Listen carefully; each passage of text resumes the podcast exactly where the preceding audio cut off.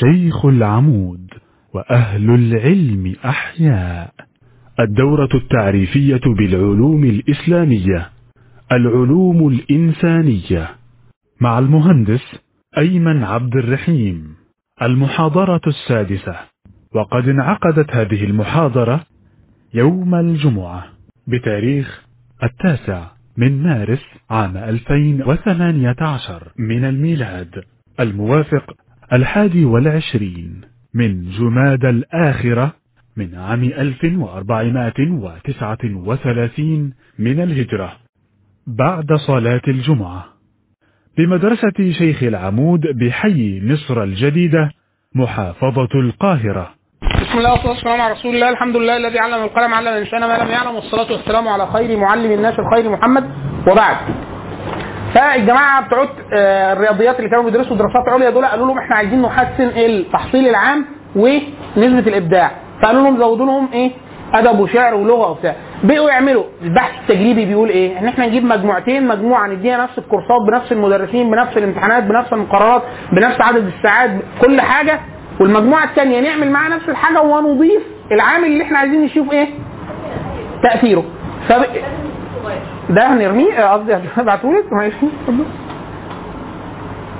فبقوا يعيدوا المر... الم- التجربة مرة واثنين وثلاثة كل ما يشوفوا مجموعات مختلفة تيجي يدوها نفس الكورسات يضيفوا لها أدب وشعر ولغة وبتاع يلاقوا تحصيلها زاد ب 15% ل 20% ونسبة إبداعها بتزيد ب 25% عن المجموعة الثانية. إيه اللي حصل؟ ذكاء اللغوي زاد بس عشان كده ما من شهادة غربية وبالذات أمريكية واحد يروح عايز يعمل ماجستير دكتوراه إلا ما يشترط درجة إتقان لغوي معين. لازم تمتحن كفاءة لغوية. IELTS أو TOEFL بس كده يرحمك الله. ده ال- الشرط العام. لو أنت هتدرس حاجة معينة ماجستير يقول لك خد GMAT. ال GMAT دي إيه؟ احصاء ورياضيات ومناهج بقى وتكتب كتابة علمية بطريقة معينة وت argue. بقى دافع عن فكرتك ده حاجة ذكاء لغوي بس كتابة أكاديمية. طب لو أنت دكتوراه GRE تاخد رياضيات وإحصاء وفيزياء ومش عارف إيه ومنها مناهج بحث علمي كتابة علميه خلاص؟ فليه إحنا بنقول للناس ده مثال بس؟ طبعا إحنا هنتكلم ده بشكل مستفيض في اللسانيات. إحنا عندنا محاضرة في العلوم الإنسانية لسانيات ومع بعض إن شاء الله في العلوم اللغوية. إحنا تقريبا كل مرة هنعمل إيه؟ مثلا المرة دي محاضرتين علوم إنسانية المرة الجاية محاضرتين علوم لغوية المرة اللي بعدها محاضرتين علوم إنسانية. يبقى ماشيين بالتوازي بحيث ما نعملش إيه؟ أكن واحد بيروح صالة حديد يلعب biceps بس ف ال bi تكبر كل عمالة تكبر وهو ما زال محتفظ برونقه تحت مش مش فاحنا إيه شوية إنساني شوية طبيعي. الشيخ أنس ماشي معاكم شرعي؟ تبقوا ماشيين ما شاء الله يعني إيه العضلات مظبوطة. مفيش لأن إحنا جربنا قبل كده نمشي إنساني كله ورا بعضه عند اللغوي الناس بتكون يعني إيه علوم كفار علوم كفار علوم كفار. كترنا لا يعني كفار مسلمين كفار مسلمين يعني الدنيا بتبقى ماشية كويس. خلاص كده؟ طيب. ف آه، شيب سنو كان صاحب فكرة الثقافتان في حد هنا من الأساتذة المصريين عمل كتاب لطيف جدا؟ الكتاب ده يا ريت حضراتكم تطالعوا عليه لأنه ده أسهل من كتاب الثقافتان كتاب الثقافتان تقيل بعض الشيء. كتاب لطيف جدا اللي كاتبه واحد مصري أظن دكتور عبد الستار فرج أظن. ممكن يراجع هذا الاسم. أو حاجة فراج نراجع الاسم. لكن الكتاب اسمه أصحاب الثقافتين. أصحابه أو لا عذر فرسان الثقافتين. إيه بقى ميزه الكتاب؟ إن في واحد بيقول لك إيه؟ يعني أنت عايزني أدرس دراسة. أنت واقع في ورعتنا يعني. آه هقول لك دلوقتي. المجلس الأعلى للثقافة؟ برضه. نشر الكتاب. إيه ميزة الكتاب؟ دايما يقولوا كده. عباره دي عبارة مهمة. العبارة بتقول إيه؟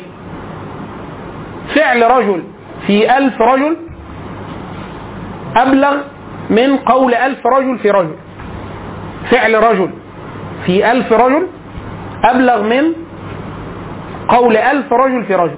يعني إحنا لو جمعنا مليون واحد عشان نقنع واحد إن يشجع الزمالك.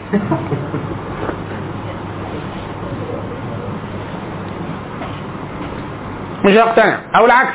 إن إحنا نقنعه نبطل إن هو يكف أو يتوب قبل أن يغرغر أو إن الشمس تطلع. ما يبقاش زملكاوي. مش مقتنع. نجيب له الهيستوري. ورجه على مباراة الزمالك.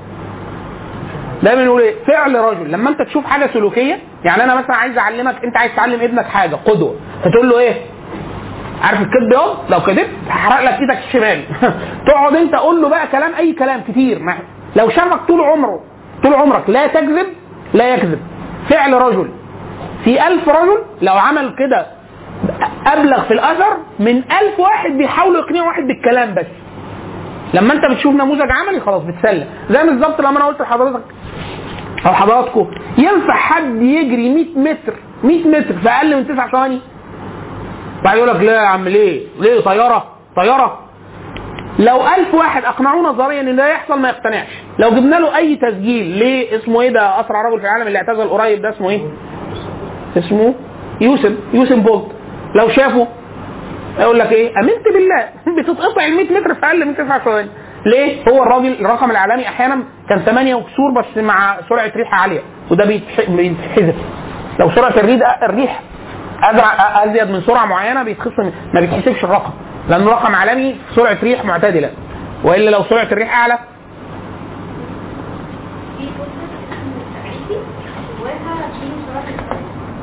الإنسانية.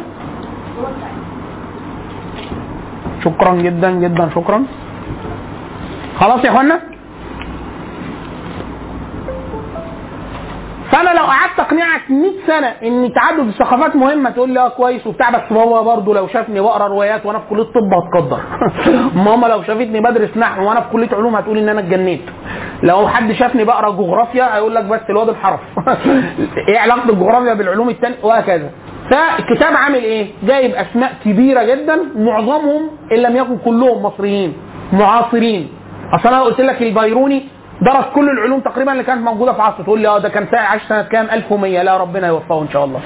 ليه؟ لأن إحنا دلوقتي بينا وبينه 900 سنة فالزمن غير الزمن وبتاع. كان عنده فيسبوك كان عنده تويتر لا يبقى يدرس بقى براحته. خلاص؟ لو أنا قلت لك علي مصطفى مشرف ده راجل كان عايش لغاية الأربعينات 1940 ده راجل كان بيكتب في في الفيزياء النووية فوقت أينشتاين. أدخل تعديلات على النظرية العامة بتاعت أينشتاين. وكان دكتور في الرياضيات. وفي الفيزياء وفي الموسيقى. وراجل محقق مخطوطات وكانت اللغة العربية بتاعته عالية جدا. شفت واحد صاحب ثقاف... أ- أ- عدة ثقافات قدامك تقتنع. تعرف إن ده ممكن.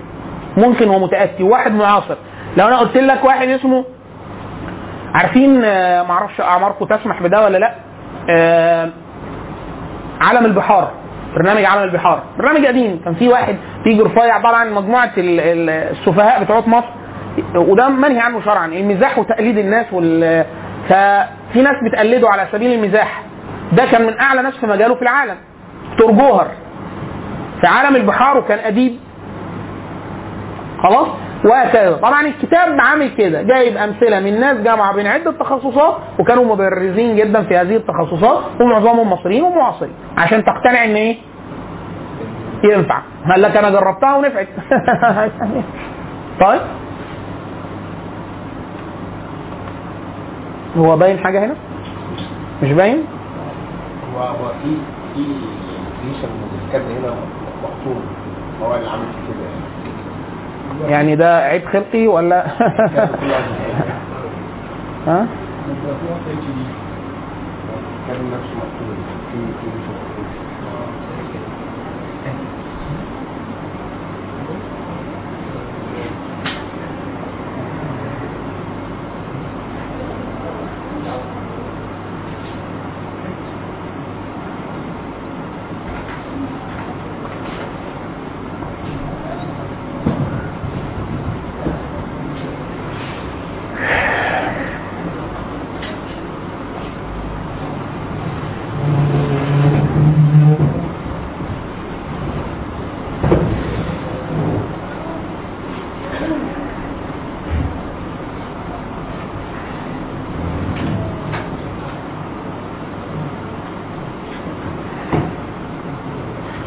طيب. في أي حاجة باينة؟ برضه شيل المروحه إيه علاقة المروحة هو إيه؟ نصف النور في الجزء الأولاني. ده مطلب جماهيري ولا مش جماهيري؟ نصف النور يا ابني في الجزء الأولاني. ونشيل المروحة. قال لك وهاتولي عصير وسندوتش لحمة. ما دام الموضوع ماشي إيه؟ مظبوط. يبقى إحنا إيه؟ إحنا معاكم. كده حاجة باينة؟ كده كويس؟ ممكن نكبر؟ حاجة باينة؟ إحنا بس عشان الناس يعني إيه؟ الترتيب اللي إحنا كنا ماشيين بيه كان الآتي. إحنا كنا فرقنا بين مصطلح science والعلم في داخل الحضارة الإسلامية في تكليف أنا نسيت أقوله كويس الشرايح جت. هاتوا لنا لو سمحتوا متى دخل مصطلح science داخل المعجم الإنجليزي لأول مرة؟ آه تكليف. متى دخل مصطلح science يعني علم. في معجم اللغة الإنجليزية. ده يطلب في أنهي فن؟ إيه العلم اللي بيقول لنا تاريخ دلالات الألفاظ؟ حد عنده فكرة؟ scientist مش science science علم. scientist آه عالم. إمتى دخل الم- ال- المعجم الإنجليزي؟ أنا بغششكم هيكون 1833 بس إحنا هنشوف. إنتوا هتجيبوه؟ إنتوا ما تعرفوش حاجة لسه؟ هتجيبوه ومين اللي قاله؟ مين اللي قال المصطلح ده؟ مين اللي قال إن في ما دام في art و artist يبقى في في science و scientist؟ واحد قال كده. خلاص؟ اسمه هيول يعني بغششك خلاص. وبعد كده قلنا المثلث المرة اللي فاتت حتى تعرضنا ليه؟ فكرة إيه؟ مثلث العلوم. فاكرين ولا؟ أنا حاسس نظرة آه، ألم. مراد المرا... آه، الشرعية أو مراد الله عز وجل علوم الكون والعلوم الإنسانية. وبعد كده التقسيمة الثلاثية بتاعة الغرب علوم إنسانية طبيعية طبيعية واجتماعية وإنسانية وليه القسمة؟ ده التكليف الثاني. هتقولنا إيه دلالة علوم اجتماعية ومتى ظهر هذا المصطلح؟ وايه دلالة علوم إنسانية ومتى ظهر هذا المصطلح؟ اللي هو social science و humanities أو إنسانيات. المصطلحين دول نشأوا إمتى وإيه دلالتهم؟ يعني لما بقول علوم إنسانية أنتوا بتفهموا إيه؟ ان هو علوم متعلقة بالإنسان ولا علوم إنسانية يعني مش لاهوتية؟ يعني علوم علمانية ليست لها علاقة بالدين. فإحنا عايزين نعرف دلالة المصطلح ونشأ إمتى في الغرب. مصطلح humanities أو إنسانيات مصطلح مصطلح social science أو علوم اجتماعية social science social science لا في دول ظهروا إمتى؟ في الغرب عموما وايه دلالة علوم إنسانية؟ هل عليها علاقة بالإنسان ولا هي يعني علمانية ضد لاهوتية يعني؟ اللي عايزين نعرف دخل إمتى في المعجم الإنجليزي مصطلح scientist ومين قال كده؟ مين دخل المصطلح ده؟ خلاص؟ هنا بقى إيه؟ سؤال العلم اللي بيدرس تاريخ دلالات الألفاظ اسمه علم ال etymology أو علم التأثيل. التأثيل بالعربي. etymology etymology بالإنجليزي.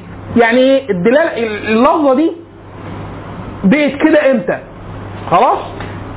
الحاج اللي صورته موجودة في دلوقتي ده سي بي سنو اللي عمل محاضرة الثقافتين اللي هو صدر الكتاب باسم الثقافتان وترجم للعربية. خلاص؟ شكل الكتاب إيه؟ أهو. ده غلافه. طبعة المركز القومي للترجمة واخده من المجلس الأعلى للثقافة. بس ده الطبعه اللي قدامنا دي مركز قومي للترجمة. الثقافتان بتاع سي بي سنو أهو مكتوب بالاصفر فوق.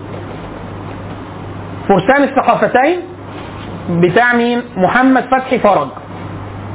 لو كنا ملينا الاسم غلط صححوه. إحنا قلنا عبد الستار. محمد فتحي فرج. كان الإمام أحمد يقول حدثنا أقوام من كتبهم وحدثنا أقوام من صدورهم. فكان فكان الذين حدثونا من كتبهم أوثق وأحفظ مما حدثونا من صدورهم. يعني أنا ممكن أقول لك حاجات كتير جدا تلقائا. لو ما فيش وثيقة مكتوبة لو رجعت ورايا هتلاقي فيها اخطاء ليه البني آدم بينسى مع الكلام بسرعة مع بتاع وممكن جعان عايز أضرب سندوتش حاجة كده. ال- ال- الشيء المكتوب أنا وأنت نعرف نراجعه بسهولة. طيب ننتقل لخطوة أخرى. لا مش فاكر اسم المؤلف صدقا. لكن هو طبعة علم معرفة الكويت والمؤلف أستاذ سايكولوجي في هارفارد اسمه إيه بقى؟ مش فاكر. الثقافات الثلاث ما هو ده اللي بيسأل عنه. ثقافات الأربعة ده مصطلح خاص باخونا كريم المهيري هو اللي صكه يعني وإحنا بنستخدمه قبل ما هو يصكه لنا كمبدا إحنا بنقول المدرسة هنا بندرس الدوائر الأربعة. الدوائر العلوم اللغوية العلوم الشرعية والعلوم الإنسانية والعلوم الطبيعية. مرة بتكلم معاه أخونا كريم المهيري بيعمل دكتوراه في اوكسفورد في بريطانيا. آه وراجل تربوي تقيل يعني. فقال لي إحنا هو عارف كتاب الثقافات الثلاثة؟ كنت قلت له عليه فعجبه جدا. قال لي بس ده تقيل وبتاع. قال لي ده إحنا المفروض نقول إن إحنا كمسلمين أصحاب الثقافات الأربعة. فهو صاحب المصطلح. ومن باب الأمانة العلمية فأنا بعزل المصطلح يعني تمام اللي هم اللغوي والشرعي أو عايز تضيف على الدوائر اللي هم بيقولوها الثقافات الثلاثة الإنساني والاجتماعي والطبيعي والشرعي. خلاص لأن الإنساني داخل فيه اللغويات والزياده تمام؟ طيب. أنا دلوقتي لما أكون بألف علم يعني أنا مثلا الحضارة الغربية إحنا حاليا بناخد منها كل العلوم تقريبا فيزياء كيمياء بيولوجي أدب مش أي حاجة بناخدها من عندهم ليه؟ بسبب ابن خلدون بيقول المغلوب مفتون دائما بقيم الغالب. مأكله ومشربه وملبسه ونظمه السياسية وأحيانا دينه في الآخر عياذا بالله. خلاص؟ طيب لما الراجل ده يكون يهودي أو مسيحي أو بوذي أو راجل صيني أو راجل ياباني وثني أو راجل ملحد وبيبتكر علم من العلوم أو بيألف في علم من العلوم هل نظريته العقدية أو أيديولوجيته السياسية أو هتأثر في محتوى العلم ولا لأ؟ فإحنا بنقول في ناس بتقول لأ العلم محايد يعني أنا لما أخش معمل الفيزياء إيه التجربة هتطلع مختلفة فإحنا بنقول إيه؟ إيه حاجتين يأثروا عليك جوه المعنى وانت بتعمل تجربة ومقيسة وبتاع. توجهاتك الفلسفية أو الدينية أو ايديولوجيتك يعني واللغة اللي انت بتتكلمها. لغتك الأم بتأثر على رؤيتك للظواهر الفيزيائية. قاعد يقول لا. يعني أنا لو راجل عربي وواحد جنبي روسي بنعمل تجربة فيزيائية النتائج هتطلع غلط؟ أو هتطلع مختلفة؟ إحنا بنقول لك إيه؟ آه. طب إيه اللي هيأثر؟ ما الفيزياء واحد.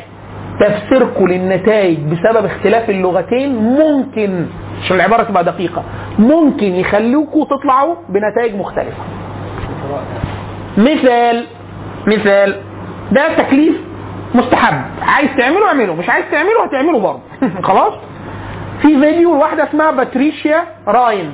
باتريشيا راين. اكتب على يوتيوب باتريشيا راين. بالعربي. شفت الموضوع سهل إزاي؟ جوجل فيه فكرة لطيفة جدا. لو كتبت أي حاجة بالعربي وهي مش موجودة في العربي بيعرف إن أنت بتكتبها بالإنجليزي. ولو كتبت الحاجة كنت قالب ال keyboard وكتبت بالإنجليزي حروف كتير ملهاش لازمة بيجيب لك المراد بالعربي لأنه ده حاجة متأتية في الحوسبة. يعني. باتريشيا راين. دي قعدت 30 سنة تدرس إنجليزي في دول الخليج لها فيديو في TEDx. TEDx TEDx اللي هي الأفكار الأكثر شيوعا. اسم المقطع اسمه don't insist on English لا تصروا على تعلم اللغة الإنجليزية. هي بتقول كده. في 10 دقائق بتدلل على وجهة نظرها أو ربع ساعة بتقول إيه في الفيديو. قالت كلام حلو وطيب ولطيف وجميل وكل حاجة. الفيديو بالإنجليزي ولغتها الإنجليزية بسيطة سهلة. وعليه subtitle عربي لو سهل الموضوع. بتقول إيه؟ بتقول الناس بتتكلف تعلم اللغة الإنجليزية وتعلم العلوم بيها وده خطأ شنيع بيأثر على قدرت- قدرتهم الإبداعية والابتكارية. وراحت قالت شوية كلام حلو تسمعوه لكن المثال اللي إحنا يلزمنا قالت إيه؟ في اثنين باحثين انجليزي واثنين باحثين ألمان كانوا بيدوروا على جين مسؤول عن الأمراض اللي بتصيب أرجل الحيوانات أعزكم الله. فاللغة الإنجليزية بتفرق ما بين القائم الأمامية والقائم الخلفية. back و front زي بالظبط اللغة العربية. بقول لك دول ايدين ودول رجلين. تخيل في لغة بتقول عليهم كلهم ايدين. فشايفاهم جزء واحد. اللغة الإنجليزية بالنسبة للغة الألمانية كده. الألمانية بتعتبرهم كلهم حاجة واحدة. اللغة الإنجليزية بتعتبر إن دي ايدين ودي رجلين. فكانوا بيدوروا على جينين مسؤولين عن إصابة جزئين مختلفين بالجسم بأمراض. فدوروا على اثنين جين جينين فلقوهم وخدوا جائزه أظن خدوا نوبل هي ممكن تراجعوا الفيديو. الألمان ما شافوهوش أو ما قدروش يتوقعوا إن هم بيدوروا على جينين ليه؟ حاجز اللغوي. ده بيسموه بيريور حاجة سابقة على البحث العلمي. اثنين حاجتين بيعملوا كده على الإنسان. فلسفته أو دينه أو رؤيته للعالم وده مصطلح ألماني رؤية العالم ولغته اللي بيتكلم بيها. واحد يقول لك يعني ده يأثر جامد كده في العلم. آه في نظرية اسمها النسبية اللغوية. دي هن- هنتعرض لها في اللسانيات. إحنا بنشوف الظواهر العلمية غير بعض وبنشوف العالم بطريقة مختلفة بحكم إن إحنا بنتكلم لغات مختلفة. المثال الأقرب على الإطلاق للناس عشان الناس تستوعبه إحنا والستات. يعني إحنا الرجالة والأخوات. أنت حضرتك بالنسبة لك الألوان في الكون كام لون؟ تعطي المنشور انا إحنا أي حاجة بدعة بعد منشور نيوتن ده. سبعة سبعة. أصفر برتقالي أحمر أزرق أسود أبيض حاجات كده. ثم تلاقي يقول لك هات لي الإيشارب الفسكوز الايه الشامبين. ال- البصلي. ال- ال- off white. إيه؟ إيه off white؟ ده بدعة. off white.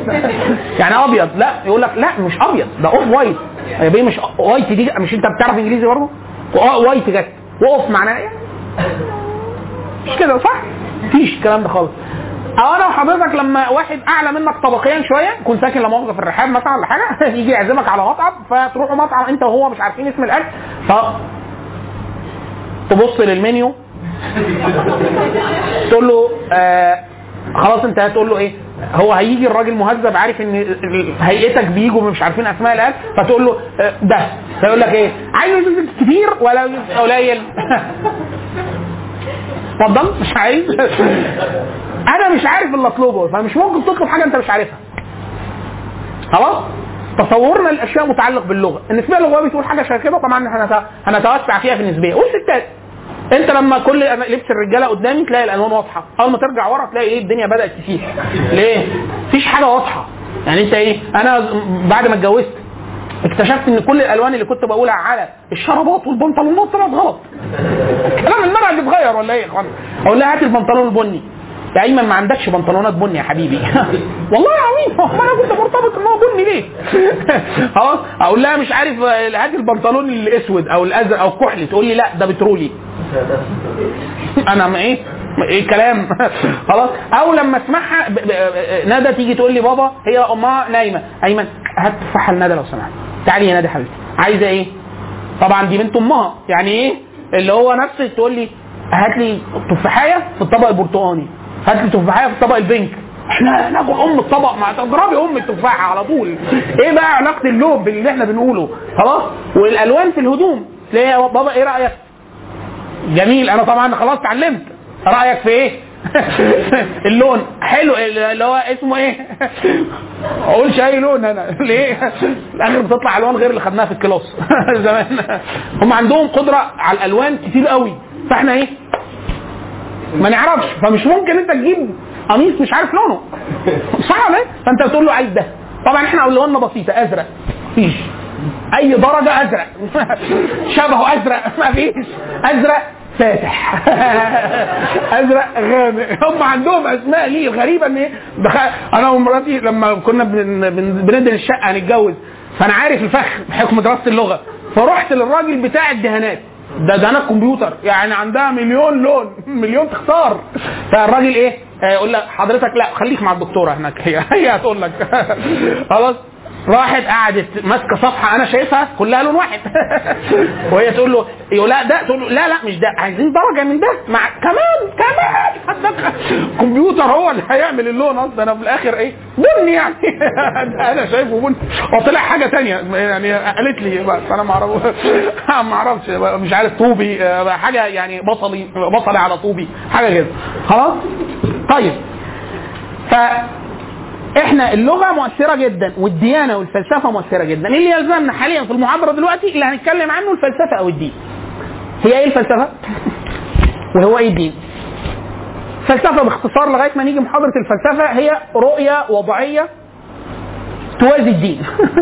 يعني إيه رؤية وضعية؟ يعني تلاقي واحد يقول لك إيه؟ لا أنا ما أعملش كده ابدا. أنا ما اشربش خمرة وأنا سايق ابدا. واحد يقول لك لا أنا لا أنا ازني مع واحدة متجوزة اطلاقا. لا لازم تكون مش متجوزة. هو إيه المعيار القيمي اللي حضرتك جبته من عندك ده؟ آه فدي يقول لك لا أنا فلسفتي كده. هو عنده فلسفة للحياة يعني عنده احكام على الكون ده جه منين؟ الحاجات القيمية اللي بيعملها مدى يقينية المعرفة؟ في حاجة يقينية؟ في حاجة متأكدين منها في المية ولا نسبي ولا بتاع؟ عنده إجابة على الثلاث أسئلة. بتاع الفلسفة حتى نأتي المحاضرة كاملة عن الفلسفة. عنده سؤال عن الانطولوجيات أو الوجود أو العالم وما وراء العالم الحاجات اللي مش الغيبية. وعنده رؤية أخلاقية أو قيمية الصح والغلط والحق, الحق والباطل والصواب وال- والمنطقي وغير المنطقي والجميل وايه القبيح وعنده سؤال عن المعرفة عنده آه، تصور عن المعرفة مدى يقينيتها مدى إمكانيتها هل أنا متأكد من حاجة أصلا ولا كله نسبي ولا كله قطعي؟ دي فلسفة. الدين أنت بتزعم لنفسك إن ده ليه مصدر متجاوز لهذا الكون المرئي. فأنا بقول أنا مسلم. أنا مسلم إن أنا مؤمن إن هناك خالق مباين لهذا الخلق. يعني هو اللي خلق الخلق، كل الخلق ده مخلوق لله عز وجل. لو أنا سألت واحد بوذي ولا هندوي يقول لك لا ده هو الإله إحنا جزء منه، فحضرتك إله والأستاذة إله ولو قرصت على نفسك شوية تبقى إله. لا، ولواء يعني ولا إيه؟ أه يقول لك في تصورات كده اللي هو إيه؟ أنت بتقرص على نفسك تبقى بوذا. هو ده مش بوذا واحد، بوذا مش شخص، بوذا درجة. يعني زي ما تقول إيه إيه بلس كده يعني إيه لو قرصت على نفسك تبقى بوذا فيقول لك فلان بقي بوذا يعني إيه مفيش إله إيه؟ يعني بوز؟ لا لا. لا بو- بوزو. لا بيه بوذا يعني إيه؟ يعني تحول لدرجة معينة من التأمل بتاع إن إيه ده؟ إيه اللي أنت بتقوله ده؟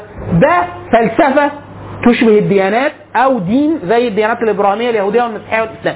الحاجات دي بتأثر على رؤيتنا للعالم. آه.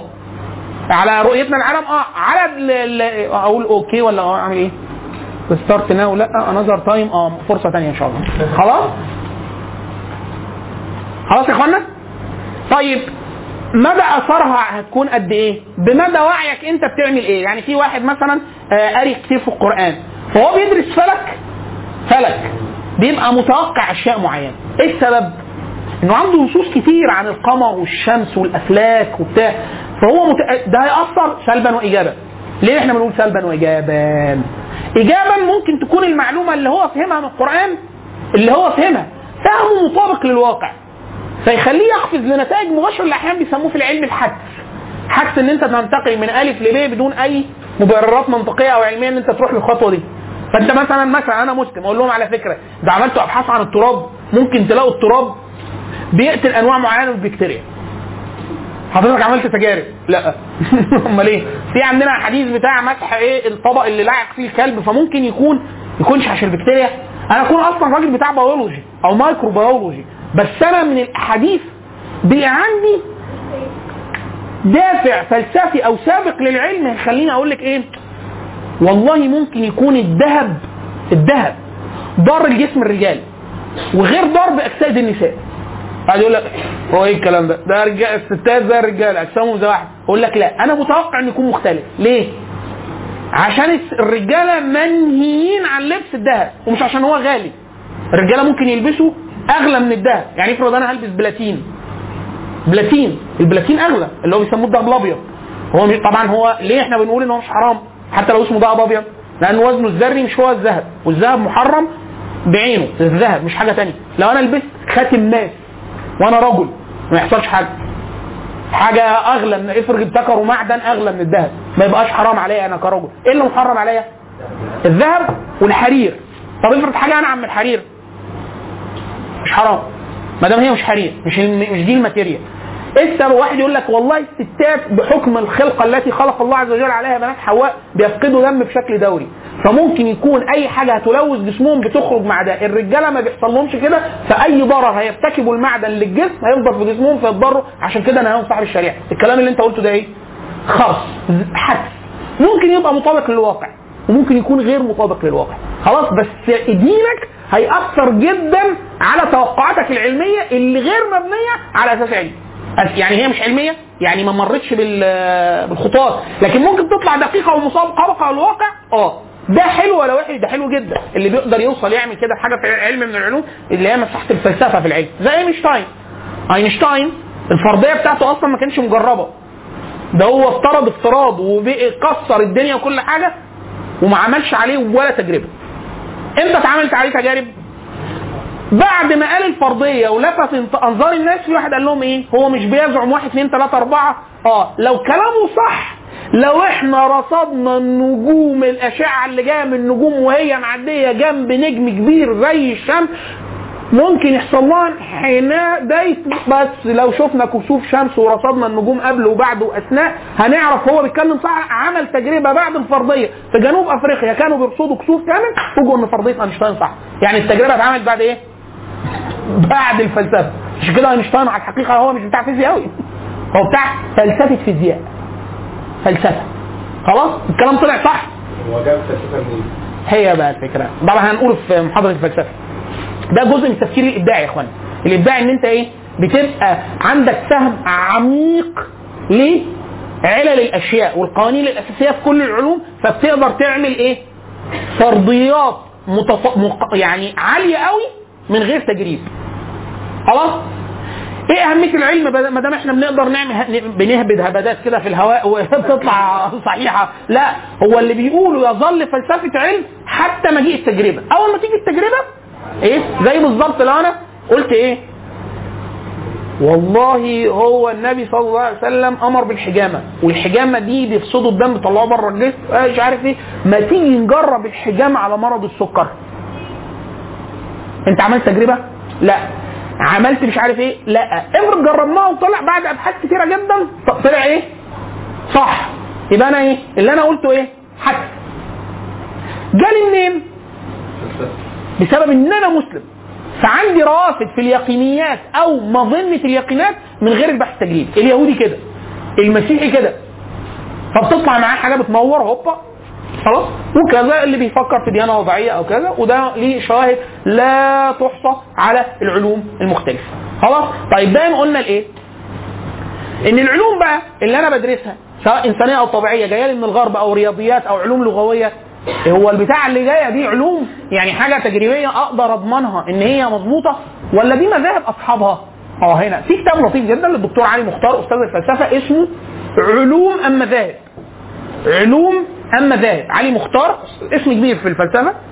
مش لازم كل اللي بيقول يكون هو مهم أو محترم لكن الكتاب, الكتاب كويس. ضرب مثال مثال. كتاب اسمه علوم أم مذاهب بتاع علي مختار أستاذ الفلسفة. بيقول إيه؟ بيضرب مثالين مهمين جدا. بيقول مثلا إيه؟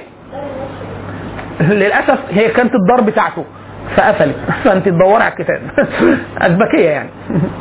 أظنها هي اسمها كانت دار علي مختار. يعني آه، والله حاجة كده يعني.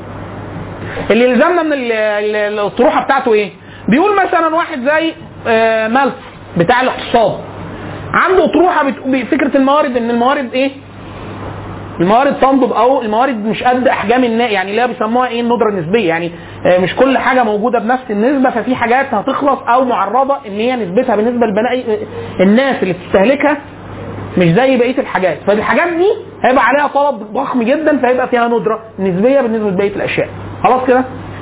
اللي قاله ده إيه؟ دي فرضية. خلاص؟ أنا كمسلم لو حد قال لي الفرضية دي هقول له بص والله تتشقلب تقف على دماغك مفيش حاجة هتخلص. يعني إيه؟ مفيش مرة البني آدم هيبقى وجوده في الحياة قائم على عنصر والعنصر ده يختفي ده محال. قال يقول لك يا اخويا اللي أنت كان بيها أقول له أصل أنا مسلم ومؤمن بأسماء الله الحسنى فمن أسماء الله الحسنى الرزاق. فما دام ربنا خلقهم يبقى هيرزقهم مستحيل حاجة يتوقف عليها حياة الإنسان وتبقى مش موجودة. بعد يقول لك إيه؟ طيب النار ما البترول ممكن يخلص يبقى أكيد إحنا هنكتشف مصدر تاني يبقى دورنا إن إحنا نكتشف مصدر تاني. زي الفحم. كان في فحم بعد كده في بترول بعد كده في غاز طبيعي بعد كده في إيه؟ طاقة شمسية بعد كده في إيه؟ مصادر الطاقة اسمه إيه ده الشمس والبترول وبريزيدون اللي هي الجبنة النستو وهكذا. يعني إيه؟ فكرة إن أنت يبقى عندك مصادر مع الوقت. مش هما بيقولوا كده في الإعلان؟ أنا راجل بصدق أنا اساسي خلاص؟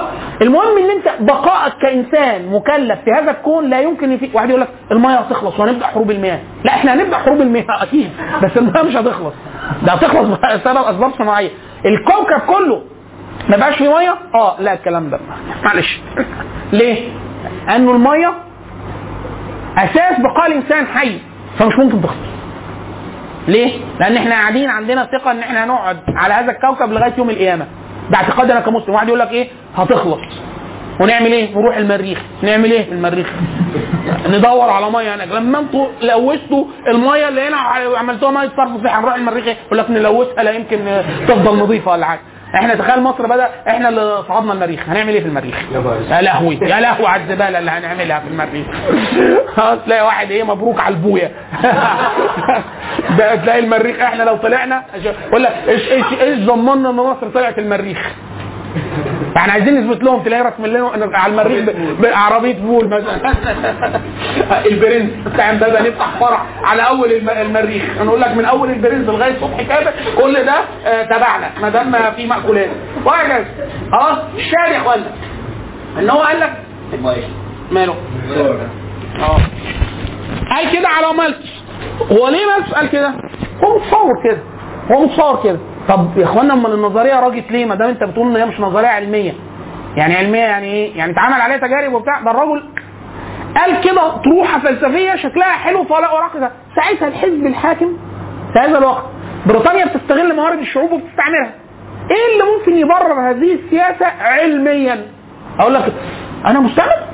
أنا ببرشف على موارد ال- الأمم الثانية ابدا اطلاقا. أنا أسرتنا إحنا عيلة محافظة ما نعملش كده ابدا في الشعوب. أمال أنت محتلهم ليه؟ الموارد هتنضب. ترضى تخلص ما ترضاش إحنا رايحين ننظم آه يبقى تمرير تمرير الاستعمار بمبرر علمي. داروين في نفس الوقت قبل وبعد آه، داروين على 1800 حاجة و50 كان نشر معظم شغله 1800 حاجة و60 راد جدا في العالم. خلاص؟ واحد يقول لك إيه؟ لا ده علم. آه، داروين كان داروين جزء كبير من اللي بقاله حاجة مقيسة وليها حفرياتها وحيواناتها وحاجة مظبوطة جدا وفسر حاجات بشكل عبقري جدا وعمل طفرة في علوم كتير جدا. وفي جزء كمله عشان هو مسيحي. يعني مثلا فكرة الغائية إن كل حاجة بتتحسن للأحسن أو راحة للأصلح. يعني إيه أصلح؟ يعني إيه أصلح في في في, في سيستم مادي؟ مادي يعني عشوائي مفيش حاجة أحسن. بعد يقول لك ما هي بتتحسن عشان دي يعني غائي. غائي يعني أنت متصور إن هذا الكل غرض أصلا. ده جاي له إن هو ربوبي. هو في الأصل مسيحي وبعدين ربوبي إنه مؤمن إن في خالق في صانع النظرية ليه راحت رواد كده؟ إن هذه النظرية بررت الدول الاستعمارية. إحنا رايحين نستعمر الشعوب إحنا رايحين ناخد ناكل ال- الثمرة بتاعتهم والعيش بتاعهم اطلاقا. امال إحنا رايحين نعمل إيه؟ إحنا انت عارف ان علميا ان سلم التطور ان إحنا كائنات متطورة وفي كائنات بدائية وفي مجتمعات بدائية. إحنا المجتمعات البدائية. نسيبهم. عارف لما يكون انت عندك عيلين ويقول يا تسيب البسكوتة بتاعتك؟ بفتحها له. بفتح له البسكوتة. ما افتحلوش طب افتح له البسكوتة وسيبه. ادوقها له يمكن تطلع مش حلو بعد كده لا طلعت حلوة يمكن تكون. لغاية ما اكلها كلها فالدول الاستعمارية بتقول لك انت را... انت لازم تبرر. لشعبك إحنا رايحين للناس دي ليه؟ فبقول لك عشان هم بدائيين طب إحنا هنسيبهم إمتى؟ لغاية ما يبقوش بدائيين فاحنا رايحين نعمرهم عشان كده الاستعمار كلمة فعلا هو راح يعمر هذه البلاد ويعلمهم الإنجليزي يقول لك مش جينا عملنا لكم جامعات وركبنا لكم آه، قطارات وعملنا لكم آه، إحنا فعلا كنا بنحاول نطوركم لو حسينا ان أنتم وصلتوا لسن البلوغ الحضاري والاجتماعي وأنتم مسؤولين عن تصرفاتكم هنسيب لكم مواردكم واموالكم بس لما نضمن ده ينفع اديك اموالك وانت سفيه ينفع؟ خلاص؟ وهكذا ففي علي مختار ضرب المثالين دول طبعا باسهاب في الكتاب بيقول لك إيه؟ إن قد يكون النظرية في وقتها راجت بسبب إن الحزب الحاكم في هذا الوقت بريطانيا اللي كانت الإمبراطورية التي لا تغيب عنها الشمس من مصلحتها إن يبقى في تقسيم دارويني فاقدر أقول ان العمال العمال لو أنا اديت موارد قليلة ولا أنا عملتهم معاملة فيها افتراق طبقي ان أنا أقول ان ده بدائي وده متقدم ده متحضر وده بدائي أو الموارد هتنضب يبقى أنا لازم انظمها فلما انظمها لازم الشعوب البدائية تاخد أقل وأنا اخد أكتر. المهم التبرير لازم يكون علمي مقيس ولو حد قال غير كده يبقى مش انت ضد الس- السياسة الحالية انت ضد العلم. خلاص كده؟ طيب. بما إن كل العلوم مسرب لها جزء من فلسفة الواضع طب أنا لو مسلم وبحط علوم أو بانقل علوم من حضارة أخرى هل ده هيبقى ليه أثر على يعني أنا راجل بترجم فيزياء أو أنا بكتشف فيزياء أو أنا راجل بنقل علم نفس أو اجتماع أو اقتصاد أو إدارة كوني مسلم هيغير حاجة في تلقيا للعلم ده آه ولا لا؟ إحنا أجبنا عليها ضمنيا في الأول آه هيأثر عشان إحنا لينا رؤية كونية زينا زي أي حد غيرنا؟ فإحنا هيبقى أكيد ليها أثر. طيب لو أنا عايز أعمل أسلمة لهذه المعرفة أعملها إزاي دي بقى؟ أقدر أقول إن هذه الم- المعرفة على الأقل مش تتماشى مع الإسلام لا تتعارض مع قواطع الإسلام. ده اللي هنقوله بعد ما حضراتكم تاخدوا راحة اللي عايز يضرب سندوتش ماشي ياكل سندوتش زميله أوكي يعمل لنفسه مشروب. نرجع بعد 10 دقايق؟ ربع ساعة؟ ربع كويس؟ ربع ساعة كويس؟ يبقى إحنا نلتقي الساعة السابعة و25 دقيقة. كده 10 دقايق إيه؟ ليه؟ أنا عندي 7 و13 دقيقة. أنت عندك كام؟ إيه؟ طيب. آه، في أسماء عندي هنا الأستاذ أو المهندس مش عارف مين فتحي مصطفى عبد الله أشرف آه، عمرو محمد الرجاء مراجعة إخواننا في اللجنة التنظيمية جوه في المكتب الداخلي. تمام؟ نلتقي الساعة السابعة ونصف إلا خمس دقائق. اللي عنده سؤال أنا في البريك قاعد يعني أي مشروبات أو مأكولات يجيبها هنا هاكلها معاه ويسأل. لكن أنتوا براحتكم. لا العشاء ممكن إحنا نصلي كلنا يا جماعة بعد ال بعد ال آخر المحاضرة. قولي سؤال. إيه؟ آه، هنشوف لحظة بس اسمع سؤالها. قولي كده معلش تاني.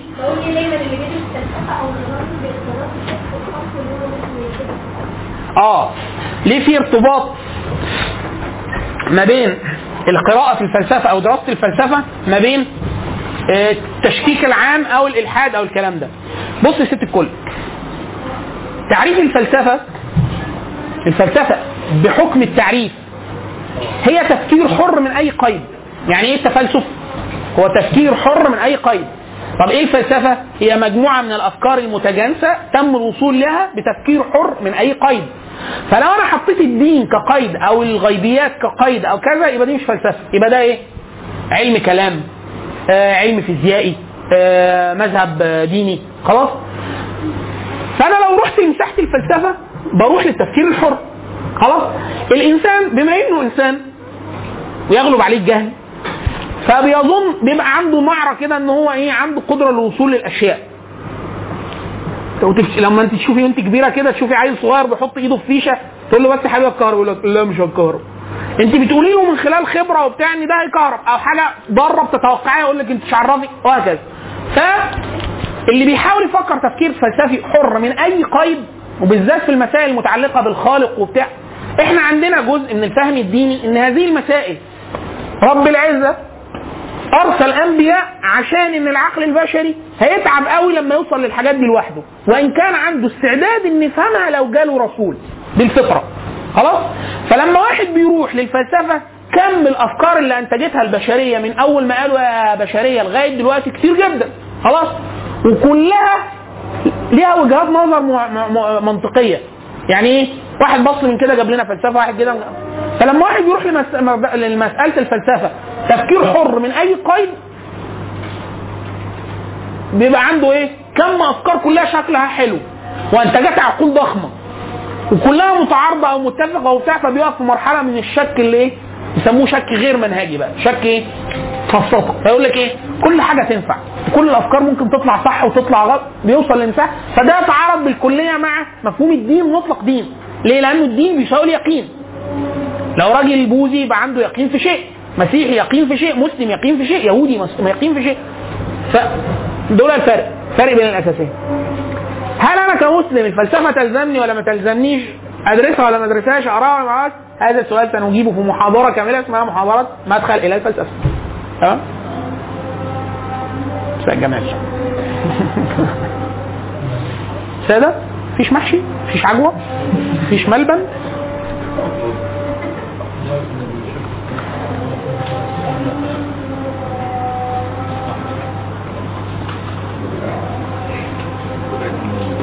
حمدو برضو عبده عنده سؤال أو تعليق وإحنا بنضرب البسكوت ما اتفضلوا. احسن ناس. اجاب ولا؟ القاهره ولا عين شمس؟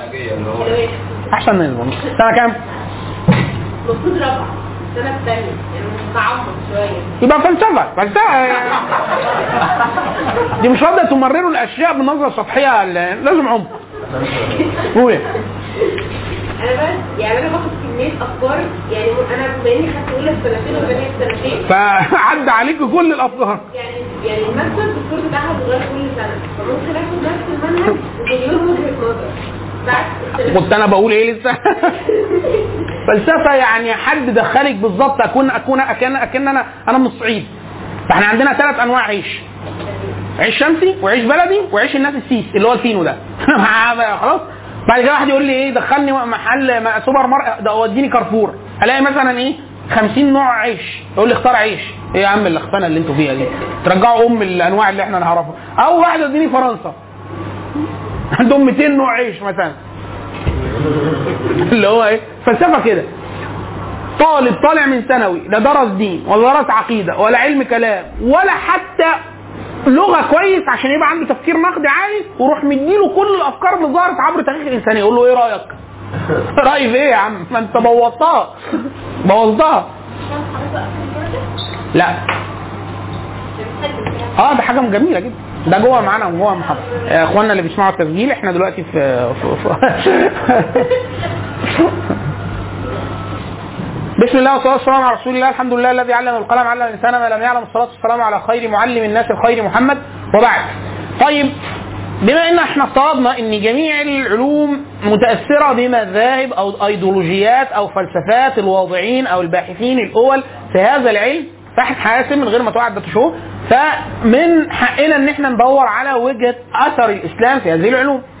أثر الإسلام في العلوم. فإحنا الأول عايزين نقول هل فعلا الإسلام لو أنا راجل موحد مع اختلاف مذهبي العقدي أو الفقهي جوه الإسلام بدرس علم من العلوم وبخاصه العلوم الطبيعية ده هيغير في طريقة تفكيري في هذه العلوم ولا ولا لأ؟ آه ولا لأ؟ إحنا بنقول آه. مين اللي قايل ده بشكل منهجي كويس جدا؟ في واحد الكتاب ده اسمه الاسم ده مهم. واحد اسمه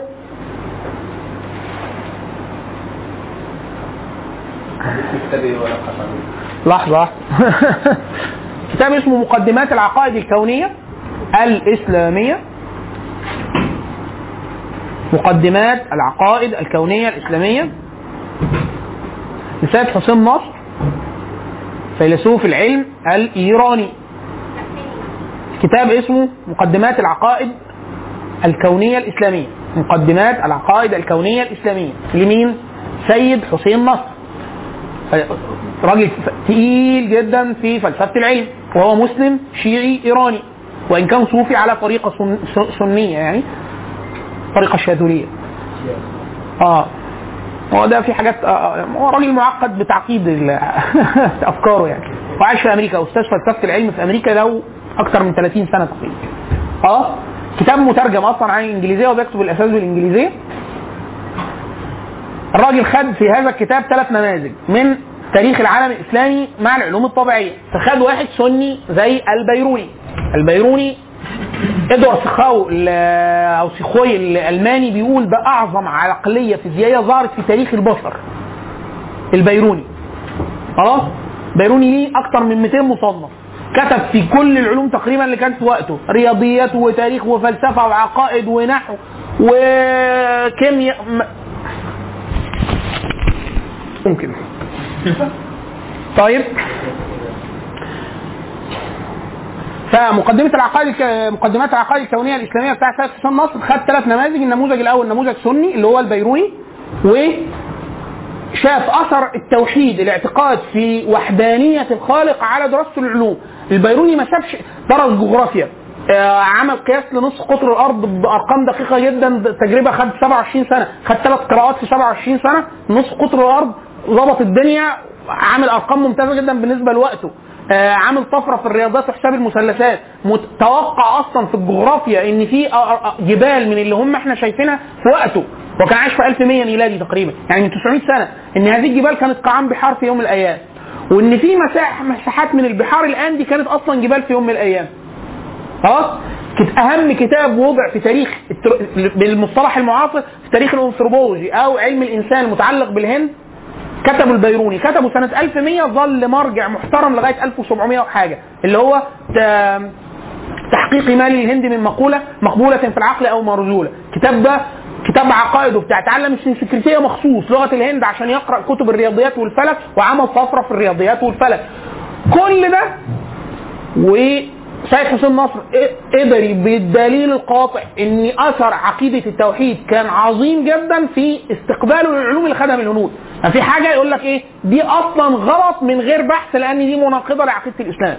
دي جيع هم كده شعوذة ودجل عشان هم معتقدين في آلهة وثنية ومش عارف إيه واحد اتنين تلاتة. فحاطط فلتر شرعي وعمال يفلتر بيه الرياضة والفلك والجغرافيا وغيره. واحد يقول لك طب ده سني. عايزين واحد مش سني. خلاص فخد واحد ينتمي لفرقة باطنية في الإسلام الفرقه الإسماعيلية. زي الإسماعيلية الاسماعيليه اللي احت- اللي حكموا مصر لمدة 200 سنة اللي هم الدولة الفاطمية إسماعيلية المغرب. اللي هو مين؟ ابن سينا. ابن سينا طبعا مشهور كاسم فلسفي محدش يعرف إن هو مش سني أصلا.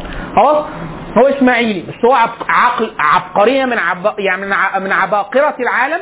ومن أذكياء الدنيا ابن سينا. وكان معاصر للبيروني وبينهم مراسلات فلسفية عميقة. طبعا ابن سينا كاتب في كاتب في الطب والفلسفة وفي النحو وفي اللغة وفي الموسيقى. ما هي برضه التاني كان ماشي إيه؟ ما, ما مش رايح. قال لك الراجل بالرغم ان هو فرقة من فرق الإسلام لكن اعتقاده في وحدانيه الصانع له أثر ضخم جدا وأدلته واحد اثنين ثلاثة أربعة على تلقي العلوم الطبيعية ومنهجه أهم مراجع ظلت في أوروبا لغاية أوائل 1700 ابن سينا والرازي وغيره في الطب. خلاص؟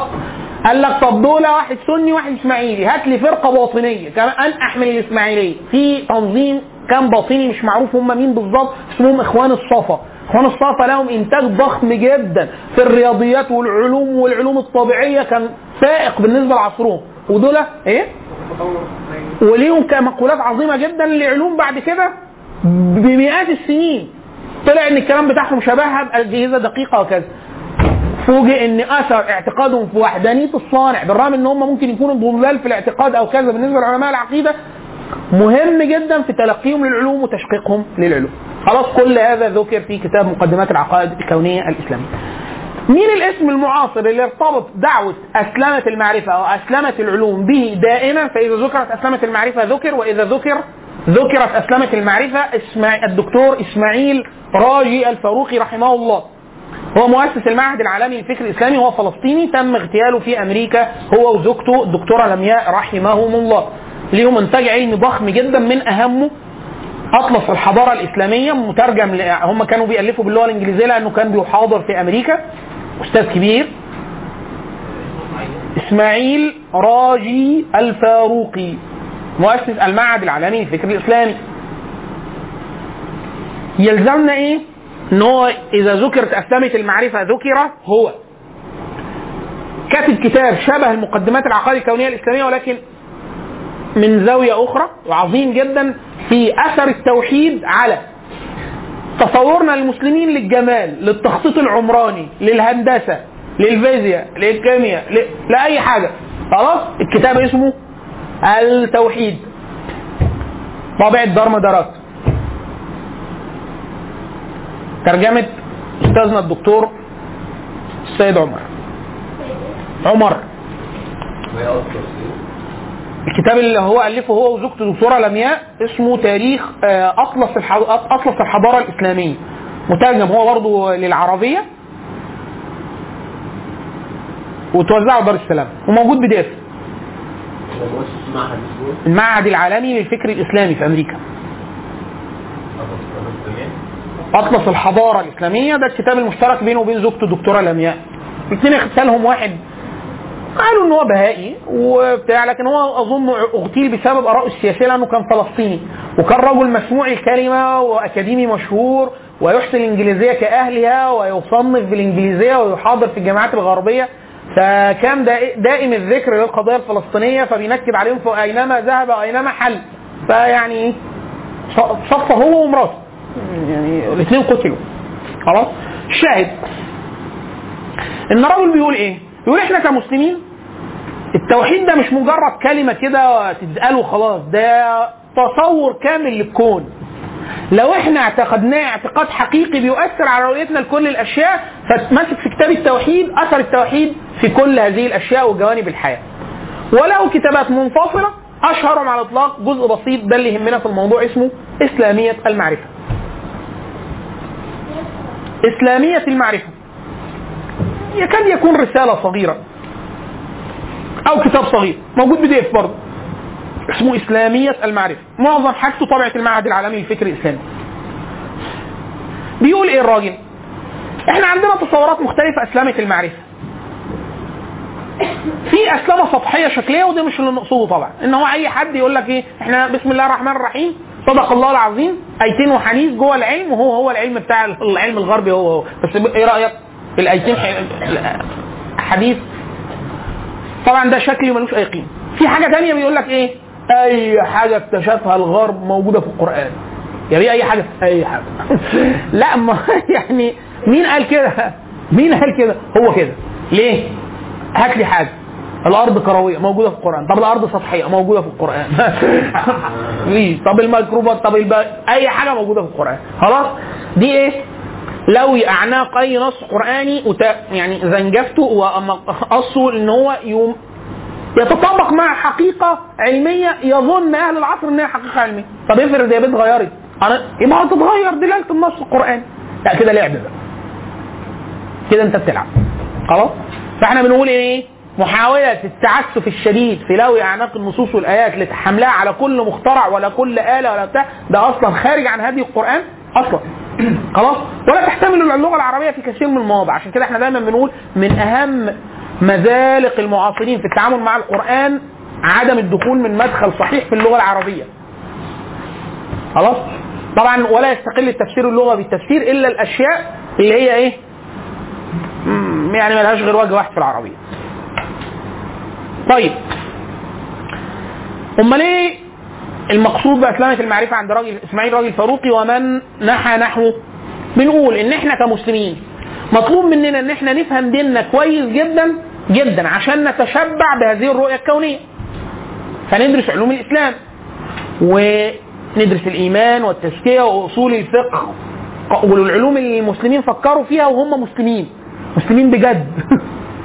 فنفهم المسلم لما كان بيحط زي البيروني وغيره بيحط مصفوعة عقدية أو فكرية عملها إزاي وإزاي مررت حاجات وقفلت على حاجات. فكده إحنا نبقى ضامنين إن المعيار ده دقيق. اثنين ندرس تاريخ العلوم الغربية عند اللي أنشأها وفلسفة العلوم عنده بحيث أعرف الجزء اللي بيقوله ده علم علم؟ يعني مقيس مجرب لو أنا عملته بغض النظر عن ديني ودينه هيطلع صح ولا جزء بسبب اعتقاده ولا فلسفته طلع كده؟ زي ما عمل البيروني وهو بياخد الفلك والرياضيات من الهنود. حرب- حضارة عظيمة جدا في الفلك والرياضيات من القديم. لما جه هو خد خد منها حط فلتر عقدي. قال لك دول عشان هم مشعوذين ووثنيين وبيعتقدوا اعتقاد باطل في الكون فبيعتقدوا كذا كذا في الأفلاك والنجوم وده غلط. ومش مقيس ومش مختبر ومش مجرب ففي حاجات قال لك الكلام اللي قالوه ده مقيس ومختبر والجداول اللي عملوها صحيحة. في حاجات قال الجداول دي محتاجة إلى دقة وإعادة ضبط فعملها. وهكذا. خلاص كده؟ فيبقى خطوات الآتي. واحد واحد التشبع بالإسلام وعلومه. إن أنا أبقى فاهم كويس جدا يعني إيه إسلام؟ إيه العلوم الطريقة العقلية اللي بيفكر بيها المسلمين في المناهج المختلفة. مصطلح الحديث أصول الفقه الاعتقاد علم الكلام النحو الصرف وكذلك كان هؤلاء العلماء. عشان كده ال- الإمام السيوطي وهو بيترجم للبيروني ترجم له في- النحاة. وكان فرضي عالم بالمواريث وكان فقيه وكان فيلسوف وكان ملم جدا بعلوم الإسلام والطريقة النظر ال- ال- الفكر العلمي الإسلامي بيفكر العقل المسلم بيفكر إزاي. واثنين دراسة دقيقة لتاريخ العلم الغربي أو التاريخ اللي أنا بنقله. هاب إن هو مش غربي. هاب إن أنا باخد علم من اليابانيين. ما الياباني ده وثني. يا إما بوذي يا إما تفريعة على البوذية محلية الصنع اسمها شينتو فهو في الآخر كده وكده راجل وثني. ولا يعتقد بوجود خالق مبين للخلق. فلو أنا باخد منه علم خلي بالي. لو أنا باخد منه فلسفة إدارة أخلي بالي. لو اخد منه قانون ولا فكرة كويسة لضبط المجتمع الواقع العام أخلي بالي. ليه؟ لأنه هو ممكن يكون ضايف ليها الجزء بتاع رؤيته للكون. فأنا تاريخ الفن وفلسفة الفن العلم اللي أنا باخده ده. فأنا كده ملم بديني ملم بتاريخ الفن ملم بفلسفة ال- الفن كده أقدر إيه؟ أدخل جوه العلم. أبقى ماشي مظبوط. الحاجة اللي هو مقيسة مختبرة استفاد منها الحكمة ضالة المؤمن. لو أنا لقيت حد فكرة عملها واحد بيعبد ارانب ما يليش دعوة بالارانب اللي هو بيعبدها واخد الفكرة كويسه لو هو بيعبد ارانب وبيعمل تجارب على الارانب وهيثبت لي ان الارنب ده اجمل مخلوق في الكون يبقى كذاب هو والارنب والماء الارنب ده هنعمل عليه ملوخية وهناكله. هنعمل ارانب بالملوخية. ولا هتفرق معانا. خلاص؟ واحد هندي عبقري في البروجرامينج ولا ليه علاقة بان البقرة مقدسة. وهنروح نضرب أوزي عند فرحات بتاع الحمام كل هنعمل كل حاجة. والبقرة مش مقدسة ولا حاجة وهي مخلوق من مخلوقات الله تعالى وهكذا. فأنا لازم أعرف ده عشان أفصل ما بين إيه؟ هضرب هاكل عند فرحات بتاع الحمام ولا مش عارف. ولا البقرة ده كائن مقدس والعلم اللي بيقدموه لي الهندي فين العلم وفين فلسفته؟ خلاص كده؟ طيب. يبقى أنا كده خلاصة الكلام في التعامل مع العلوم الإنسانية والطبيعية وأنا على أرضية الإسلام إن أنا أشوف المظلة كلها اللي تحتها العلم آه, آه لا معلش فرصة تانية. إن شاء الله. ولا. آه يعني بعد فترة معلش فرصة ثانية أمي بتسلم عليك وتقول لك بلاش رخامة. خلاص؟ إن أنا هروح أشوف بقى مظلة العلوم الإنسانية ال humanities أو مظلة ال social science فيها إيه وبتاع. هشوف كل العلوم اللي فيها آه هنفتح عليها كلها آه هقراها وأشوف علاقتها ببعض آه بس قبل ده كله أعمل إيه؟ هأسكن داخل هذه الخريطة الخريطة العلمية الإسلام فين؟ أي إيه الحاجات اللي بيرفضها الإسلام جوه هذا العلم أو إيه الحاجة اللي ممكن لا يتعارض مع الإسلام؟ لأن واحد يقول لك إيه يعني أنا هقسمها كل المسائل لازم يكون في نص في الإسلام؟ لا الحاجة اللي ما. ما. ما. لا تتعارض أو تناقض أصل من أصول الإسلام النبي صلى الله عليه وسلم يقول ما كان من أمر الدنيا فمرده إليكم. وما كان من أمر الآخرة فمرده إليكم لو حد عنده سؤال أو تعليق فيما قلناه حتى الآن يقول لأن إحنا هننتقل ل آه، جزء آخر. سؤال أو تعليق؟ هو أول كتاب خالص حضرتك اللي هو آه، تكوين ملكة الإجتهاد. عايزة إيه؟ تكوين ملكة الاجتهاد من كتاب بداية المجتهد ونهاية المقتصد. تكوين ملكة الاجتهاد من كتاب بداية المجتهد ونهاية المقتصد بتاع ابن رشد. الكتاب بتاع بتاع بداية المجتهد ونهاية المقتصد ده بتاع ابن رشد. الرسالة الدكتوراه من مجلدين أنا مش فاكر مش فاكر اسم المصنف بس هي رسالة دكتوراه اللي يلزمنا في الرسالة عشان الرسالة كبيرة توصل لها 1000 صفحة أو 1200 إيه المهم فيها؟ الإحصاءات. شوفوا جداول الإحصاءات. هي كلها تطلع 10 صفحات بس. ليه؟ يقول لك عدد. أحاديث الأحكام. إيه الأحاديث اللي فيها أحكام؟ يقول لك مثلا كذا. احصى عدد آيات الأحكام في القرآن. مختلفين فيها على أنهي كام؟ وكعددهم من الكتب اللي كده. المسائل المختلف عليها في الفقه اللي هي الاحصاء اللي أنا استدليت بيها. راجع إيه كام لدلالات الألفاظ كام لاصول فقه كام لمسائل أخرى وجايبهم ونسبهم وعامل رسمة بيانية إحصائية لنسبة الاحتمالات. إيه الأصل اللي مختلف فيه؟ وعامل لنا كام نسبة اخت- اختلاف في كم مسألة أصلا في كتاب بداية المجتهد عشان أعمل له وزن. إيه أكبر موسوعة عامل جد وهكذا. في شوية جداول إيه أهمية الكتاب ده؟ الجداول والإحصاءات. ندخل في جزء تاني؟ ال... آه حلو. آه السؤال اللي كان بتسأله أختنا. آه لو حد حضراتكم أول مرة يحضر معايا أو بتاع في قاعدة عامة إن إحنا إيه؟ إحنا بنقول كلام كتير جدا. خرب عنده ابو عملنا ده عنده بطاقة بطاقه ولا إيه؟ خلاص. هل مطلوب إن حضراتكم تفتكروا كل اللي أنا بقوله؟ مستحيل وإحنا فاهمين. وأنا فاهم شخصيا مش فاهمه. أنت تفهموا إزاي خلاص. بص يا اخوانا اللي أنا أقوله ده حاجة متعلقة بالتر... بال- بالتربية أو التدريس أو كذا آه، في أحيانا بتوع التربيه كده ده اللي أنا أقوله أغلبي يعني في حاجات غيره بس ده أغلبي. إن بيحققوا أحيانا ثلاث أهداف كبرى من أي طرح زي المحاضرات العامة اللي إحنا بنديها أو كده. بيبقى أحيانا في اللي هو بيختصروها الجماعة الخواجات بحاجة بيسموها KSA أو ASK. ASK. أحيانا بيرتبوها ترتيب والترتيب مقصود فيقولوا KSA زمان كان كده. حاليا يقول لك لا الترتيب ASK إيه ASK دي إيه attitude اللي هو إحنا بنسميه إيه؟ اللي هو اللي هو الجانب الوجداني. يعني أنت طالع واحد يقول لك أنا طلعت المح... أنا ما فهمتش حاجة. الأمانة أمانة لله. ما فهمتش ولا حاجة من اللي قاله. بس الراجل ده كويس. الراجل ده بيقول كلام كويس. خلاص؟ ده إيه؟ يقول لك هو أنا ناوي أقرأ. أنا ناوي اكتشفت إن أنا جاهل. كده انت عندك توجه ايجابي ناحية العلم مطلق العلم أنا هذاكر أنا تبت تبت إلى الله. أنا أروح أبوس رأس الحاجة وأقول له أنا آسف يا حاج خليتك توفر فلوسك أنا ما اتعلمتش أي حاجة أنا هرجع أتعلم من أول وجديد. حلو قوي أنا هدرس نحو. أنا فهمت إن اللغة العربية مهمة. ده بيسموه attitude أنت طالع بتوجه ناحية شيء سلبي أو إيجابي أو تقول إيه؟ بارك الله فيما رزق. حلو قوي الشيخ العمود ده. حلال عليكم فلوس اللي خدتوها. فلوسكم معاكم. الحمد لله. قاعد بصحته وعافيتي. آه خلاص ما انت نلتقي في عالم أفضل إن شاء الله. ده توجه سلبي ناحية العيلة. أنا مش دارس معاكم تاني. آدي دقني لو درست معاكم. خلاص؟ فده إيه؟ ده هو إيه ال S اللي هي إيه؟ skill طالع بمهارة معينة. يعني أنا اديتك دورة في مهارات المهارات اللغوية. إحنا هنديكم مثلا املا في محاضرة من محاضرات العلوم اللغوية. أول المحاضرة مش عارف اخوفكم ولا هنعدي ورقة ونقول لك إيه؟ اتملى. فهنمليكوا شوية كلمات وتكتبوها هنرجعها. آخر المحاضرة هنقول لك إيه؟ صحح ورقتك. تتفاجئ إن أنت صححتها وطلعت كل الأخطاء. إيه ده؟ ساعتين اتعلمت إيه الساحره ما شاء الله والله ده حاجة جميلة. هو إيه اللي حصل؟ إن إحنا كانت المحاضرة مرتبطة التأثير ال- التركيز الأساسي على المه... المهاري. فأهداف المهارية أنا عايزك أول المحاضرة في مهارة معينة ما كنتش تعرفها آخر المحاضرة تعرفها. خلاص؟ الكي اللي هو نولج نولج أنا عايز أضيف لك شيء معرفي معلوماتي. آخر المحاضرة أقول لك إيه؟ ما هو اطول ما هي أكبر بحيرة صناعية في العالم؟ فأنت تقول لي إيه؟ أطول نهر ده معلومة خلاص؟ إحنا في المحاضرات بتاعه العبد الفقير لله مطلوب إيه؟ مش knowledge ولا skill في ال attitude إن أنتوا تطلعوا حابين اللي إحنا بنقوله. لكن لو هتكتب ورايا هتتعب. هيجي لك شد عضلي. مش خلاص؟ فإحنا بنقول كل المعلومات دي ليه؟ عشان حضرتك ما تسرحش لأن لو كلمتك إيه؟ وفي ثلاث توجهات عن إسلامية المعرفة. فأنت هتبقى قاعد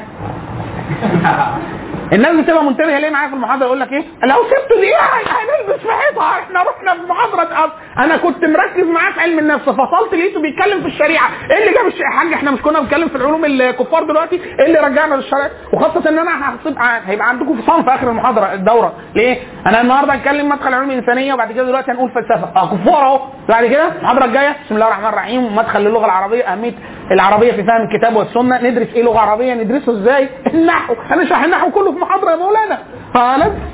خلاص بعد كده نرجع كفار تاني. قصدي يعني ندرس علوم كفار تاني علم اجتماع ولسانيات بعد كده نرجع بلاغة وبلاغة القرآن ومعجم بعد كده نرجع علوم كفار وهكذا. خلاص؟ فلو أنتوا هتكتبوا كل اللي أنا بقوله هتتعبوا. وهتكتبوا إيه بقى؟ ده مهم ده مهم. سيبكم التواريخ. أنا أقول تواريخ كتير. خلاص؟ أسماء الكتب مهمة جدا. ليه بقى؟ لأن أنا بقول أس... أنا عارف نفسي أنا عارف أنا يعني أنا بعتذر بس أنا بقول أسماء كتب كتير وأنا بتكلم.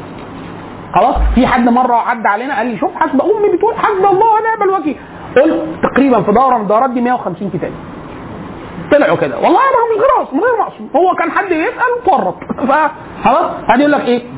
آه 150 آه فاضيين إحنا بقى. اما أنا كتب الكلية لغاية دلوقتي مش راضي أذاكرها وبإبائي وشموخي بسقط عشان ما أقراش. وهم أربع كتب في الترم. وانت عايز تقرأ 150 كتاب؟ فإحنا بنقول لأ. قاعدة أغلبية. معرفة مظان العلم نصف العلم. يعني إيه مظان العلم؟ يعني المكان اللي يظن إن المعلومة موجودة فيه نصف العلم. 50% من قدرتك العلمية إن أنت تعرف تجيب المعلومة منين مش أنت تبقى عارف المعلومة شخصيا. إيه الفرق يا اخوانا ما بين المعيد في الكلية والطالب وبتاع الماجستير والدكتور أو أستاذ دكتور المادة؟ إن الثلاثة والأربعة دول اللي إحنا قلناهم لو سألت الطالب حافظ القانون بتاع كذا يقول لك نسيه، المعيد نسيه، الدكتور نسيه. لو سألت الطالب نسيه آه صفر روح هاته لك إن شاء الله إن شاء الله في إيدك أنا ما أعرفش هو فين أصلا هو ما يعرفش المعلومة وما يعرفش مظان المعلومة. المعيد يقول لك هو أنا مش فاكره. م... الإنسان بينسى أي إنسان بيدرس أي علم في حاجة ينساها. طب ممكن حضرتك نديك ربع ساعة نرجع تقولها لنا يقول لك يا سلام سيبني خمس دقائق دقيقة. عارف ال key word اللي ممكن يsearch بيها يسأل عليها جوجل؟ وممكن في طالب لو سبت له النت يسقط برضه؟ ما يعرفش مظنة المعلومة. ما يعرفش الاصطلاح اللي هيدور عليه ما يعرفش باب العلم ما يعرفش أسماء الكتب اللي هيدور فيها. المعيد يجيبها. طيب لو الثلاثه قلنا لهم ما فيش كتب ما فيش مظنة معلومة الدكتور يعمل إيه؟ يا يثبت هذه العلاقة من قاعدها الأصلية. يعني يقول لك لا استنى هي العلاقة دي قانونيا ما بين كذا وكذا وكذا عنده القواعد العامة التي يستطيع استنتاج العلاقات الجزئية منها. فده الفرق بينهم إيه؟ بين الثلاثه ده عنده فلسفة يعني فاهم القوانين عارف مصادرها وهكذا. فمعرفة مظان العلم نصف العلم. فانتوا تهتموا في الكلام اللي أنا بقول ده مش معناه إن أنا بقول كلام مش مهم. لا أنا بقول كلام مهم. الكلام المهم تهتموا بيه إيه؟ أسماء الكتب مهمة جدا. أسماء الكتب مهمة جدا. التربطات ما بين العلوم المختلفة. بحكم الدراسة أنا درست تقريبا 12 تخصص. فأنا بتكلم بخلط ما بين حاجات كتير. العلاقة دي أحيانا نادر إن أنت تلقطها كده في ليه؟ لأن أي حد هيدرسك هيدرسك فقه. واحد تاني هيدرسك لغة. أنا درست فقه ولغة و programming وإحصاء احتمالات ودرست شوية آه، ترجمة ودرست فلسفة ودرست علم نفس وأحيانا انثروبولوجي و... فأنا بدخلهم لك معاهم فهتشوف لقطة متكاملة ده اللي أنت ممكن تستفاده منه. خلاص؟ الباقي اللي إحنا بنقوله بعدين بنقول بس تنسوا العبارة دي إحنا بنحاول نغير توجهاتكم ناحية العلم. هو ده الاثر الكبير. يعني واحد يقول لك إيه والله يا بيه أنا حبيتك والله واللي أنت بتقوله بس ما فهمتش- حاجة. بس أنا بعد كده حبيت العلم. لو أنت خرجنا بهذا هذه الخلاصة من الالقاء اللي أنا بشتغل معاكم فيه آه شيخ أنس ربنا يبارك فيه هو رجل أزهري ودقيق وبيشتغل معاكم في مساحة أكثر وضوحا. فالشيخ أنس مختلف الشيخ أنس وده نصيحة في التعامل معاه. هو ممكن يكون هو نصحكم العكس قال لكم برضه يعني آه، تعملوا إيه معايا؟ ما أعرفش قال لكم النصيحه ولا لا. هو الرجل بيبقى داخل في حاجة لازم تخرجوا بيها معلومة. ليه؟ لأن أنت لو مش عارف تعريف الطهارة أو الصلاة تعريف دقيق الموضوع هيبوظ. فهو بيقول لك إيه؟ قول معايا سمع اكتب ورايا التعريف. خلاص؟ هو الراجل ده توجهه أو ده هدفه. أنا هدفي في العلوم الإنسانية إن إحنا نعمل إيه؟ تكامل جيد ما بين العلوم لأن حضرتك مش من باب الادعاء. صعب إن تلاقي حد بيخلط لك العلوم دي مع بعض في نفس واحد مع مظن العلم. إن أنا هقول لك كتب كتير تعرف لو في يوم من الأيام لا قدر الله قدر الله حبيت تعرف هذا الفن. تعرف تجيب المعلومة فين؟ إيه فلسفة رياضيات؟ إيه يا أخويا فلسفة رياضيات؟ إيه اللي دخل؟ أنا كنت أدبي والعيال بتوع فلسفه كنا فأنا ممكن أقول لك ده. أو أنا أقول لك إيه علاقة الإحصاء بالشريعة. يعني أقول لك إن في إحصاء مرتبطه بأصول الفقه. ممكن أقول كده. ممكن أستاذ فقه كبير جدا ما يقولكش ده مش عشان أنا أعلم منه. أنا عشان واقف في مساحة بينيه يعني أنا درست إحصاء ودرست شريعة. فكنت مهتم بالكتب اللي بتتكلم على الإحصاء وتطبيقاتها على العلوم الشرعية. الإحصاء والعلوم الإنسانية. وهكذا خلاص؟ المعلومات الكتير اللي إحنا بنقولها مش معناها إن أنت تنام اطلاقا. حاول تكتب. ماشي؟ نصيحة. لو عندكم وقت ابقوا اسمعوا التسجيلات مرة ثانية تسجيلات الصوت. لو لو في حد يفرق معاه المعلومات الدقيقة. لكن أنا كهدفي أنا وأنا أيمن كان بتكلم إن مش كل التواريخ ولا أسماء العلماء ولا أسماء كل ده بقوله عايزك تفتكره ولا همتحنك فيه خلاص؟ بس أنا عايز أديك معلومات كثيرة تأكد لك على المعلومة اللي أنا بقولها. فتغير توجهك ناحية الشيء؟ أنا بقول لكم بصراحه اهو مش مش بخدعكم اثنين آه نحن ننشر التطرف قصدي يعني بنغير وعي الجماهير. واثنين إن أنتوا تعرفوا مصادر العلم العلم بحيث تبقى المعلومة إحنا قاعدين معاكم مش قاعدين كملتوا إن شاء الله معانا ما كملتوش تبقى تقول استنى ده كان في واحد زمان صبعنا في 20 ساعة كده في كتاب عن كذا تبقى عارف على الأقل المعلومة تلاقيها خلاص كده؟ طيب كده الإجابة واضحة؟ ولا مش واضحة برضه؟ مين اللي كان سألني؟ باظت؟ واضحة؟ الأستاذة اللي كانت واضحة أنا قال لك أنا جالي جالي تسلخات في الأتيتيود بتاعي في علاج روح للدكتور بتاع الصيدلية في علاج للأتيتيود تاريخ ولا فلسفة؟ قال لك سحلب سحلب سحلب محروقه سحلب بالمكسرات يعني البتاعه دي وقفت ليه؟ إحنا مش كنا قررنا نشغلها؟ إيه؟ إيه محرجة يعني؟ إيه؟ آه حد مثلا يضغط عليها ولا حاجة أهو هي هي هي متعاونة يعني ما مين اللي أنتوا بتطلعوا عليها سمعة خلاص؟ إحنا هنعتبر ان إحنا أنتوا مشيتوا وجينا تاني. خلاص؟ دقيقتين. استرخاء وتأمل. خلصوا. كان في حد رافع إيده؟ عايز شوية اتفضل.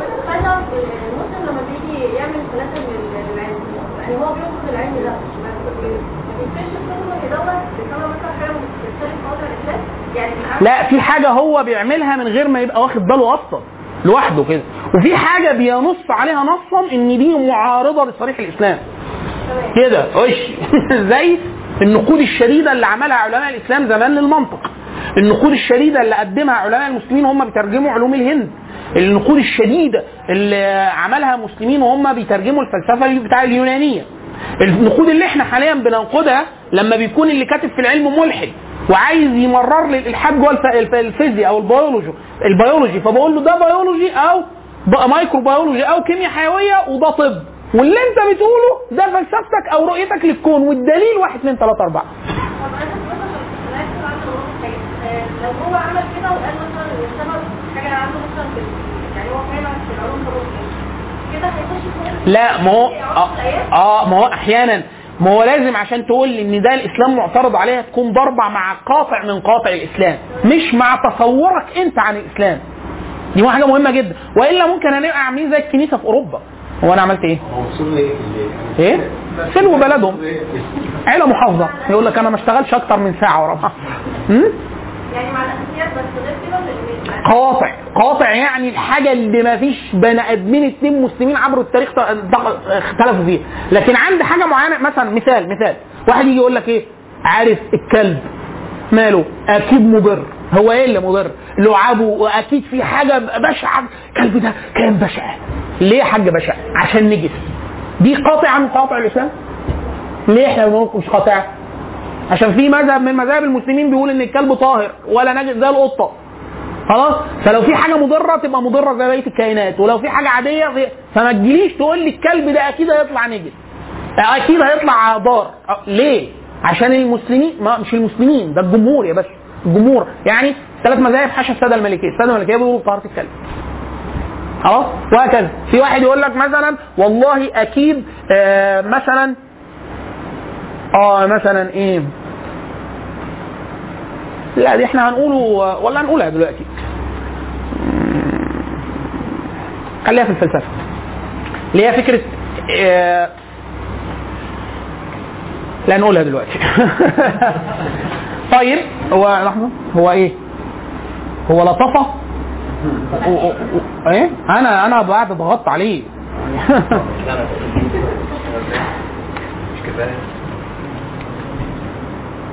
سن مساحة خطرة جدا جدا في فكرة إدخال الدين مع العلوم الطبيعية والعلوم الطبيعية مع الدين. دي نفسيه اللي بيها المحاضرة لما تيجوا. أنتوا جيتوا؟ يلا بسم الله والصلاة والسلام على رسول الله الحمد لله الذي علم القلم علم الإنسان ما لم يعلم الصلاة والسلام على خير معلم الناس الخير محمد وبعد. فكتمهيد للكلام عن مقدمه للفلسفة كلام عن التعارض أو التداخل غير الحميد ما بين آه، الفلسفات والدين والعلوم التجريبية والعلوم التجريبية والدين. المثال المعكوس اللي هو إيه؟ محاولة الاستدلال على كل عبادة من عبادات الإسلام بنظرية طبيعية بقوة الحقيقة أو القانون العلمي الآن. مثال إحنا ليه بنصوم؟ إحنا ليه بنصلي؟ إحنا ليه بنسجد على أربع أجزاء من آه، سبع أجزاء من جسمنا؟ إحنا ليه بنستقبل قبلة ناحية مكة؟ إحنا ليه محرم علينا أكل الخنزير إحنا ليه ممنوعين من الزنا؟ ليه الزنا محرم؟ وهكذا. فالمسلمين أحيانا بيتبرعوا بإيه؟ بحكم طغيان الحضارة المادية. وتمكن الغرب على المستوى العسكري فاحنا بنبقى مهزومين نفسيا قدامه. فده بيؤثر على ديننا نفسه. فبناخد العلوم بتاعتهم وبنرجع بيها على الإسلام فبنشوه جزء منه عشان إحنا متصورين أن العلوم الطبيعية علوم قطعية ومتقدمة وهم متقدمين وإحنا متخلفين فده يعود من هذه العلوم على هذه العلوم. فلو إحنا استدل- استدلينا للشريعة أو لصحة الشريعة من العلوم الطبيعية ده يبقى حاجة إيه؟ يبقى إحنا كده جبنا من الآخر. وكمان أقنعنا الناس بديننا. فإحنا ليه بنصوم يا مولانا؟ عشان نحس بالفقير. خلاص طب الفقير بيصوم ليه؟ ما هو حاسس. أنا حسيت. أنا حاسس. خلاص. خلاص؟ فهو واحد يقول لك عشان اللياقة البدنية. طب افرض أنا أصلا مريض أو طول عمري بسافر. فولا مرة اصوم رمضان. كده أنا إيه؟ يجي لي تليف كبد مثلا ولا حاجة؟ ما صومش. لو ما صمتش فإحنا الصيام. ليه بقى الصيام إحنا بنصوم؟ يا أيها الذين آمنوا كتب عليكم الصيام كما كتب على الذين من قبلكم. لعلكم تتقون. يبقى الصيام ليه؟ عبادة للتقوى. طيب إحنا ليه بنذبح خرفان؟ غير إن هي عشان الكوارع والكوارع لا إحنا بنعمل كوارع باللحمة بتاعت العجل وبتاع. طيب عشان في ناس بتحب حاجات معينة في اللحمه الضاني؟ لا. طب عشان إيه؟ عشان الخروف آه، كائن لطيف. عارف؟ إحنا ليه لينا عندنا نسك فيه ذبح؟ خلاص لن ينال الله لحومها ولا دماؤها ولكن يناله تقوى منكم. يبقى ليه برضه النسك؟ عشان تقوى. يا أيها الناس اعبدوا ربكم الذي خلقكم والذين من قبلكم لعلكم شوف العبادة كلها لغايه التقوى. أي تعليل فيزيائي للعبادات أكنه ما جاش. كذب على الله ورسوله. واحد يقول لك طب إحنا من ليه نصلي ناحية مكة؟ بس مكة مركز الأرض. أنت عارف الماجنتكس لو أنت صليت كده وقعدت سبعة كل خمس مرات في اليوم ووصلت الأرض بتاعك بالأرض فضيت الشحنة اما حضرتك؟ طب افرض واحد أنا حاليا واحد اداني حقنة إيده كانت تقيلة وقفل عضله رجلي وعندي ألم في ال... فممكن وأنا بصلي مش هسجد وأركع لمدة مثلا. هاب إن ده يحصل بس الحمد لله أنا بصلي وبسجد وأركع حاليا. أنا أنا شاحن كده لغاية ما هي طرشة. خلاص؟ طيب المسلمين اللي مع النبي اللي صلوا ناحية 15 سنة ناحية بيت المقدس ده ال magnetics بتاعه باظ ده إيه ده؟ 15 سنة ال magnetic بتاعه بايظ ناحية بيت المقدس. وادي مكة الناحية دي. وادي مركز ولا الأرض كان ساعتها بتلف غلط؟ وإيه الموضوع؟ كل هذه التبريرات اللي التعليقات الفيزيائيه لم آه، يقل بها أي حد من علماء المسلمين عبر التاريخ. أمال إحنا بنعمل كده ليه؟ جزء من الهزيمه النفسيه هل ده كويس؟ ده معيب جدا. مش عشان الفيزياء آه، حاجة وحشة ولا بتاع. عشان واحد إن هي مش قطعية اثنين ربنا ما قالش كده. هو إحنا بنصلي عشان تقوى. إحنا بنصوم عشان تقوى. إحنا بنستقبل القبلة. وما جعلنا القبلة التي كنت عليها إلا لنعلم من يتبع الرسول ممن ينقلب على عقبيه. يعني هو كان بيصلي ليه 15 ساعة ناحية بيت المقدس؟ ليعلم من يتبع الرسول ممن ينقلب على عقبيه. بس. بس. أمر عبادي عشان الله عز وجل يختبر بيه. حبهم واتباعهم للنبي صلى الله عليه وسلم. هو خلاص خلاص. إحنا ليه بندعي وقت المطر؟ في الهري ده بقى مستمر. في ناس كتير أسماء وإحنا لا نستحي من ذكر أسماء زي أحمد عمارة هو نصاب. يعني يقول لك إيه؟ محاضرة طاقة الرزق محاضرة طاقة النجاح. مصطلح الطاقة بتاع الفيزياء. شغال الله ينور. إحنا ليه بندعي وقت المطر؟ إيه؟ أحمد مين؟ لا لا. الثاني العلامة دكتور محمد عمارة. لا محمد عمارة ده شاب بتاع علاج بالطاقة وبتاع واه وليه ليه كلام كتير على إيه؟ لا مش أصلا. شعره كبير كده. شاذ شاذ الر- الرجل يك- يكثر جدا منه فكرة. يقول لك إيه؟ الآية دي الناس كلها بتفهمها غلط. طول عمرهم. الآية دي كل المفسرين بيغلطوا فيها. ما لم يكن يومئذ دين يومئذ دين فلن يكون اليوم دين. دي واحد. اثنين يقول لك أنت عارف إحنا بنعمل ده كذا ليه؟ ليه؟ يقول لك اصل المية الطاقة الإيجابية بتاعت المية فأنت لما بتدعي بتكون أ... إيه ده؟ إيه ده؟ مين اللي قال كده؟ ده مولانا توقيفي. واحد يقول لك لما أنت مش عايز تشغل دماغك. مش مش عايز أشغل دماغي. في حاجات توقيفية هو ما ذكركش ما لم تذكر العلة. فأنت كده بت- بتجود. إيه الخطورة في إن أنا أقول لك إن علة كذا كذا؟ إن لو العلة انتفت تنتفي العبادة. صح كده؟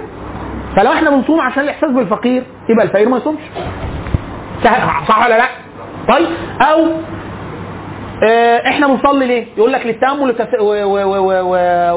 واللياقة البدنية. قيام الليل بيحسن جدا من لياقة العمود الفقري، مثبت بابحاث ماجستير في تربيه رياضيه. آه، الصلاه مش عارف بت... هو إيه ده؟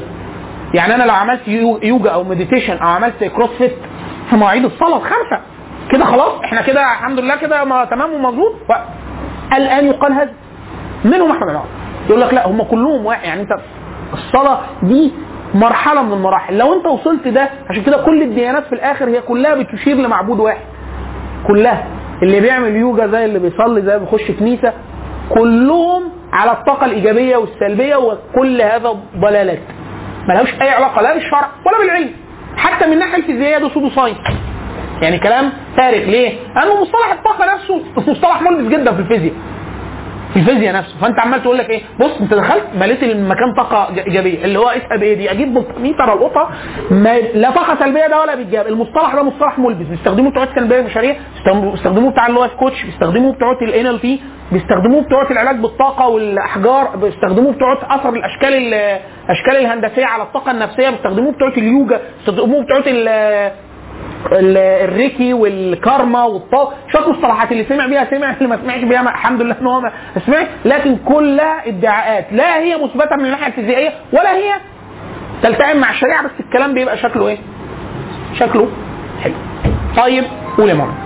فكره الاعجاز العلمي الاعجاز العلمي ملف كبير جدا منه في ناس كتير جدا بي يعني بيتمحل لوي أعناق الآيات والأحاديث عشان تصدق على أحد النظريات المضمونة حاليا. افرض طلعت غلط. بعد يقول لك لا أنا ما بتكلمش غير في البداهات. هو إيه تعريف البداهة الفيزيائية؟ عشان نبقى متفقين. مين قال إن هي بداهة؟ ومين قال إن اللغة العربية تحتملها؟ دي مهمة جدا. اللغة العربية. اللغة العربية. زي بالظبط لما واحد يقول لك إيه؟ القرآن تنبأ إن هيكون في سيارات. ليه؟ وجاءت سيارة. سورة يوسف. يا بيه ده خارج دلالات اللغة العربية. مفيش ولا واحد عربي لغاية في الصدر الأول كان كلمة سيارة إلا وهي يقول لك ما بص ما ده إعجاز القرآن. مش القرآن ده صالح لكل زمان ومكان؟ مش ربنا كان يعلم اللي هيحصل لغاية يوم القيامة؟ حط الألفاظ تتحمل. ده ده عند ماما. الكلام ده ما في ما فيش الكلام ده. ليه؟ لفظ السياره لا تفهم إلا من من خلال من خلال فهم العربي الأول. بس. ليه؟ لأن أنا حاليا لو أنا لما أقول لحضرتك النجم فلان الفلاني أنت تفهم إيه؟ النجم. محمد منير الهضبة حاجة كده. فأنا لما أقول إيه ده؟ هو ده داخل في تفسير القرآن؟ مش القرآن صالح لكل زمان ومكان ومع لا اللي أنت بتقوله ده كفر. ده هيدخلنا فين؟ أنت هتطلع المعنى تاني حاجة خالص. لا يفسر القرآن إلا بما تحتمله لغة العرب الذين نزل فيهم القرآن. ففي ناس كتير جدا في الإعجاز القرآن بيعملوا كده. يعني هو أي كلمة بالشبه ويروح رايح إيه؟ طب يا مولانا ده معناها في المعجم؟ ده معناها عند العرب. يقول لك لا ما هو لا يكتفى بالدلاله اللغويه فقط عند العرب. هو ده أصل المشكلة. إحنا بنقول إن هو لا يحمل النص العربي أكتر من ما يحتمل فهم العربي الأول. هو الفهم ده الدلالة بتاعتك أي دلالة زي كلمة سيارة بالظبط أو كلمة مصانع. تبنون مصانع لعلكم تخلدون. أو معاد. فكانوا بيعملوا إيه؟ مصانع؟ كلمة مصانع في العربية لا تعني المصانع اللي هو يعني مكن وفاكتور الثورة الصناعية 1760 يا حاج. يعني أكيد اللفظ اللي كان يخاطب العرب الأوائل بما يفهمونه من لسانه. هو كده الإعجاز بشكل عام ده. في في في. جزء كبير جدا جدا بيحدث فيه هذا الخلط ومساحة قليلة قليلة. آه، الله عز وجل هو الذي خلق الخلق. فإذا تكلم وصف الأشياء وصفها على ما خلقها عليه. فرب العزة لما يقول إن المحيطات المياه العذبة والمالحة كذا يبقى كذا. الناس لما بعد كده يكتشفوا إن هو موجود هيقول لك يا اكتشاف يا بيه ما الله عز وجل وهو بيتكلم لا يقول إلا الحق هو الحق ويقول الحق ويصف الأشياء كما خلقها. فأي حاجة ربنا يقولها في القرآن المشكلة في فهم هذه الأشياء على دلالة العرب في الكلام. فلو ربنا قال كذا في القرآن يبقى إحنا بنوقن إن في برزخ ما بين الماء الماء عز وجل لو جه واحد بتاع بحار إيه يا إخوانا والله ده مكتوب في القرآن. ده دي واحد نقول له إيه؟ ده غير مستغرب لأن هذا الكتاب هذا الكتاب صادر من هذا كلام رب العالمين فهو حق ويجب أن يكون صحيح طوال كل عصر بما يفهم من دلالة العر... اللغة العربية في الصدر الأول. خلاص؟ خلاص كده؟ طيب لما أنا أجي اتكلم على الفلسفة مصطلح فلسفة هو في الأصل مصطلح معرب يعني كلمة فلسفة متاخدة من فيلو صوفيا فيلو صوفيا فيلو يعني محب صوفيا؟ الحكمة. طيب الجماعة اليونانيين كانوا يقصدوا الجماعة اليونانيين أصلا المصطلح اللي هو فيلوصوفيا أو فل- الفلسفة. هل هو الفلسفة دي ابتدعها اليونانيين كما دائما يذكر إن هو أول تاريخ للفلسفة اليونانيه إحنا بنقول دي قاعدة أغلبية عامة يعني إن معظم الكلام في أوليات العلوم عسر. ما ينفعش واحد يقول أول واحد مش عارف فلسف كذا كذا ليه؟ لأن إحنا بنقول التفكير الفلسفي هو التفكير الحر بلا قيد. أهو لو حد عايز يبدأ يكتب من دلوقتي إحنا في الفلسفة هي إيه التفكير الفلسفي؟ هو التفكير الحر من أي قيد. فمش ممكن ما دام في بني آدم يبقى أكيد في تفكير وما دام في تفكير أكيد في واحد فكر تفكير حر يبقى أكيد كان بيتعمل بيعمل إيه؟ بيتفلسف خلاص طيب في ناس بيقول لك لا إحنا نقصد الفلسفة المباحث المعروفة عن عند الناس الآن اللي هي الأقسام اللي إحنا نعرفها دلوقتي وبتاع فإحنا بنقول إيه؟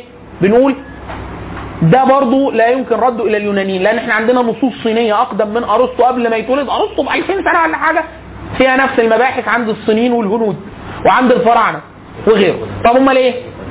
الناس يحلوا ليها بسبب مركزية أوروبا وإن هم ما زال حتى الآن العالم الغربي أو الأصول الأوروبية هو أعلى حضارات مادية تقنية في العالم فبيحلوا ليهم رد معظم الأشياء الكويسة في العالم ليهم. فبيقولوا الفلسفة أرسطو سقراط أفلاطون حاجة زي كده. وإلا نفس المقولات ومباحث أعمق حتى منهم كمان موجودة عند الفراعنة وموجودة عند ال- الصينيين وموجودة عند الهنود.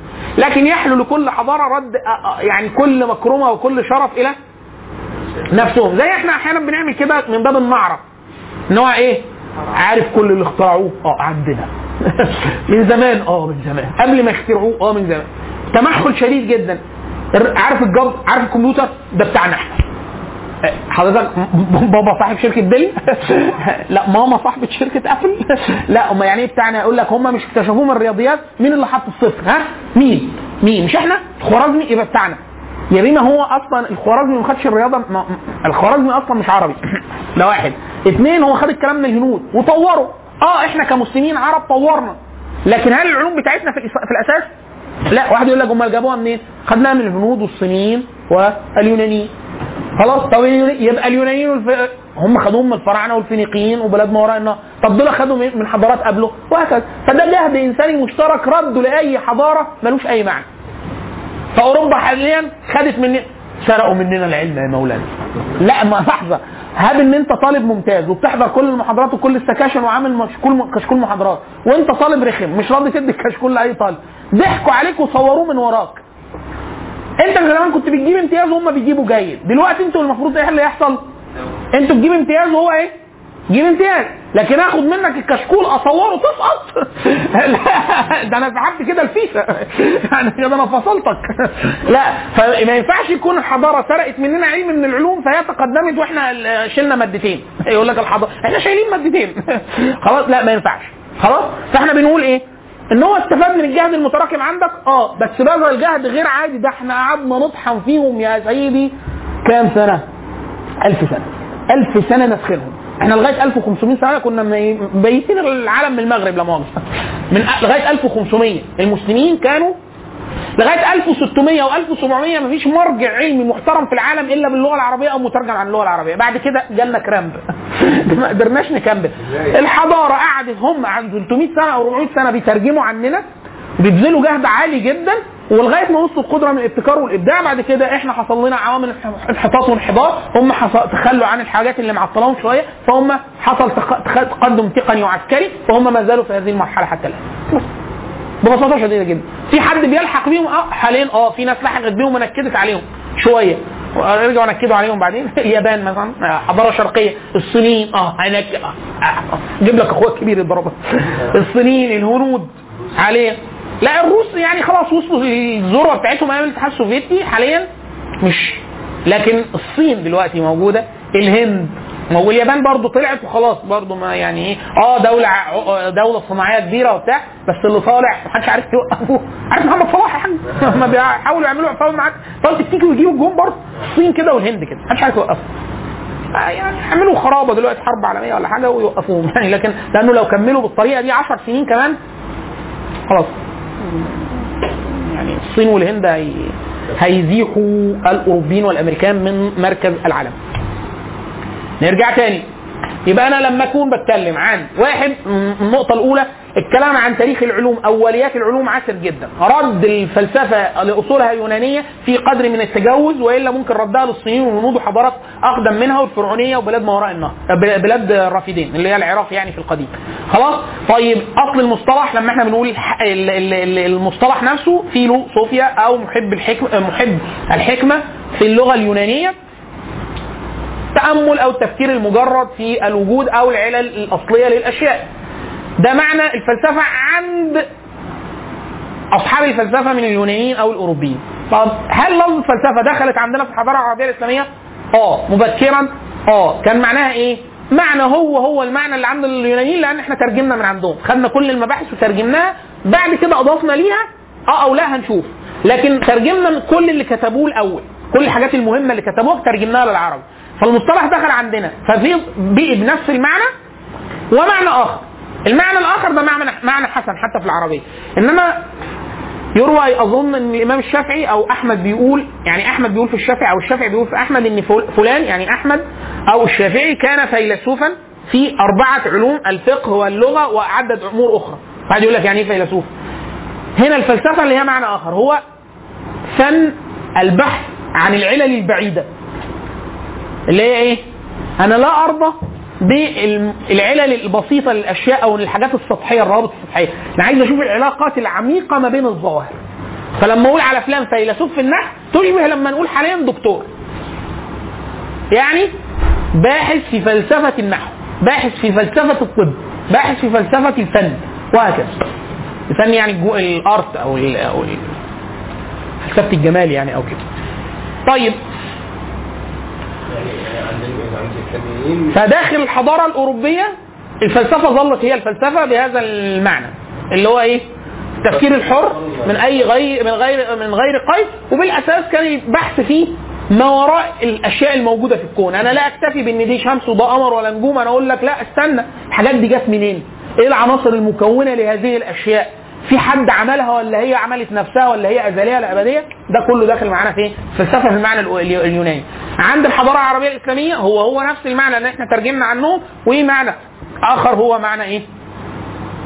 البحث عن العلل البعيدة طيب إيه الأقسام أو المباحث الأساسية للفلسفة لما أقول فلسفة يجي في ذهني إيه ثلاث مصطلحات المصطلح الأول إحنا بنسميه الوجوديات أو الانطولوجيات الانطولوجي الانطولوجيا أو مبحث الوجود. ده بيبحث في إيه؟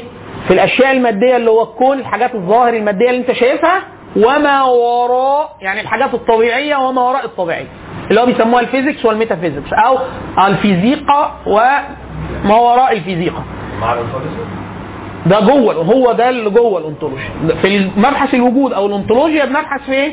في الوجود الأشياء الطبيعية وما وراء الطبيعية. كلمة ما وراء الطبيعية كلمة ملبسة. الناس دايما يقول لك ما وراء يعني غامضة. مش دقيق مش واضحة. هي أصل التسميه ملهاش أي علاقة بالموضوع ده.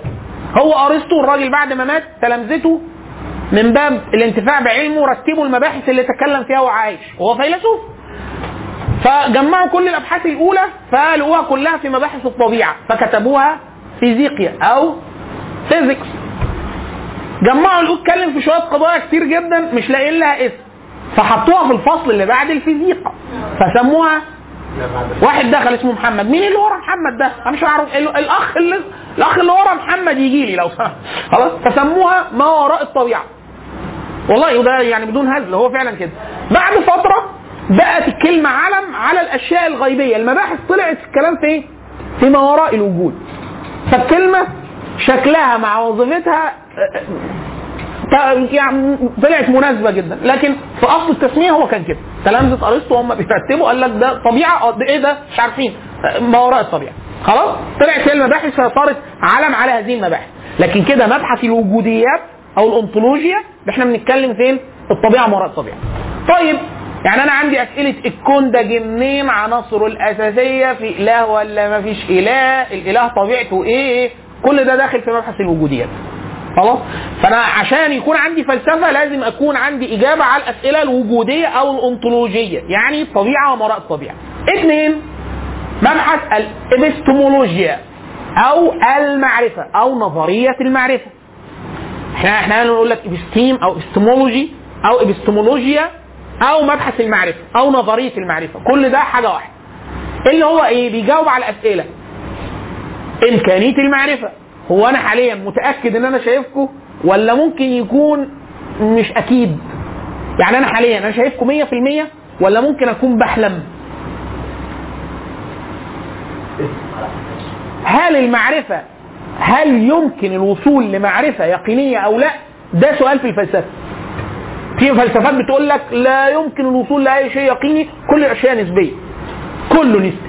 فتقول له يا ابن الناس أنت مجنون وأنا مش قدامك يقول لك طب ما أنت أحيانا بتحلم والكلب بيعضك في الحلم وبيطير وراك وبتنط مش وفي الآخر بتصحى عامل على روحك وكل اللي بالكلام ده وما بيطلع في الآخر إيه؟ حلم. أنت مش أحيانا بتشوف السراب وحواسك بتبقى شايفاه وأول ما بتوصل بتلاقيه سراب ولا مية ولا طين. فمين قال لك إن الحواس بتكذب أحيانا؟ فإحنا ممكن نكون إحنا ممكن نكون جوه ماتريكس يا فندم. إحنا ممكن نكون جوه برنامج كمبيوتر. الكلام ده كفر يا فندم طبعا. ليه إحنا بنقول كده؟ لأنه لو وصلنا للشك في الوجود أو بدايات الأشياء مفيش نبي. ومفيش إله ومفيش جنة ونار واحد يقول لك إيه؟ طب ما هو كلامهم منطقي. ما إحنا ساعات فعلا بنحلم وبنبقى بنحلم. خلاص؟ طبعا في ردود جوه الفلسفة زي ديكارت. أنا أفكر اذا أنا موجود. قال لك إيه؟ أنا شاكك إن أنا موجود. أنا شاكك ان في خير أنا شاكك ان في شر. أيوه أنا قول الجمل دي كلها مع بعض حطها في حطها كده ورا. أنت بتفكر في إن أنت موجود أو لا. أنت بتفكر أنت صحي ولا نايم. اذا ما دام أنت بتفكر يبقى هذه الذات المفكرة سواء متيقنة أو مش متيقنة يبقى إيه؟ أكيد موجود. فأنت موجود. اديله قلم على قفاه. أدي واحد. خلاص؟ عشان كده أحيانا الفصفطه الفصفطه اللي هي كل شيء نسبي السؤال بتاعك. اللي هو إيه؟ ما إحنا ممكن نكون بنحلم. في كتير جدا الشباب بيح- بيحبوا الحكاية دي وخاصة لما يعرف فلسفه في الأول. يقول لك إيه؟ والله حلوة. أبويا يقول لك ذاكر. ما ممكن تكون مش موجود. ممكن الكلية مش موجودة. مين قال لك؟ أبوه طبعا بيديله العلقة المتينة بيثبت له إن في وجود وإن إيده طرشة. خلاص؟ هو طبعا الرد على ده إيه؟ الرد اللي بيسميه الشك المنهجي. الشك المنهجي اللي هو إيه؟ إن أنا أشك لغاية ما تثبت من شيء أساسي ابني عليه. زي ما ديكارت عمل كده. ديكارت قال لك إيه؟ أنت شاكك في إن أنت صاحي ولا نايم. أنت شاكك إن أنت في يقين ولا إيه؟ يبقى أنت بتفكر. يبقى أنت موجود. واحد يقول لك إيه؟ ما ممكن أكون مش موجود ومتهيئ. لي ما يضمن أنت قلت أنا أهو. أهو. حتى أنت شاكك. ما دام أنت شاكك أنا أشك إن أنا موجود. خلاص؟ أنا دبوس. خلاص؟ هي بقى كده إيه؟ في طريقة فلسفية للرد على ده. الطريقة الثانية إن أنت تقول له إيه؟ ما أنا ممكن أكون متوهم إن أنا سامعك. اللي هو ده بيسموها فصاصة. شك غير منهجي. أنا مش عايزين نوصل لحاجة. زي اللي أنت أحيانا بتعمله مع أبوك وأمك لما أنت سقطت. ممكن يكون ده كله خير. ما ممكن يكون الكلية مش اللي هو بتبدا بت- بت- سقراط يا أخويا. لما تسقط. أو هتكون هتسقط. أمك عملت إيه في الامتحانات؟ الديبندز يعني إيه تبقى هنا تظهر النسبية اللي في قال لك أينشتاين ابن عمي من بعيد. خلاص؟ السفسطه زمان كان يقول لك يرتفع معهم البحث. لا يمكن مجدد واحد سفسطه ليه؟ لأنه مش هنخلص معاه. طبعا هم زمان عشان كانوا ناس محترمين يقول لك إيه؟ لا يحرق بالنار. يقول لك إحنا شاكين في كل حاجة تقول له هات شمعة حط صبعك في الشمعة. تمسك صبعه. وخلاص انت يقول ممكن تكون مش موجودة ممكن تكون انت بتستشعر الألم. خلاص وهكذا. لو اتحرق وقال لك آه أنا حسيت. لا، خلاص تعالى نكمل كلامنا. كده انت مو- موجود ياض ولا مش موجود؟ آه نكمل.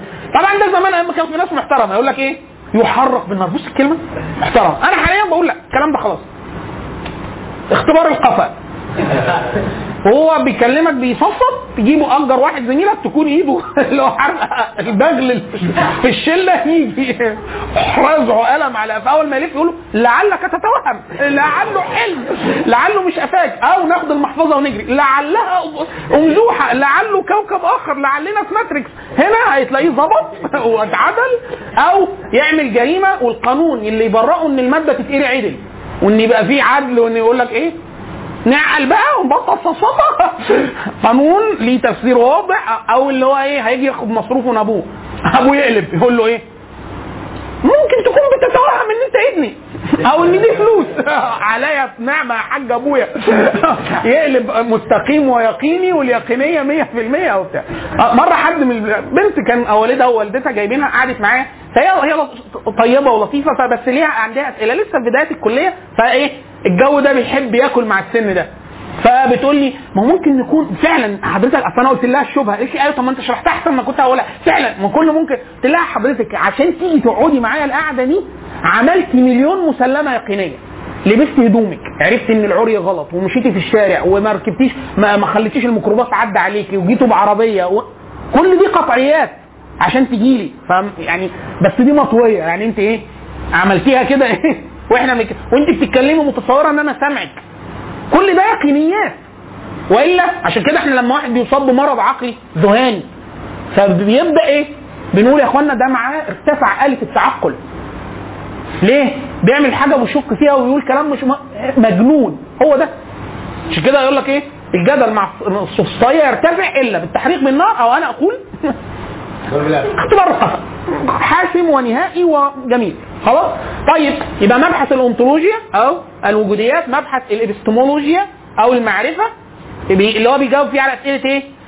إمكانية المعرفة. أصلا نعرف نعرف ولا لأ؟ اثنين مدى يقينية المعرفة. ثلاثة منهج الوصول للمعرفة.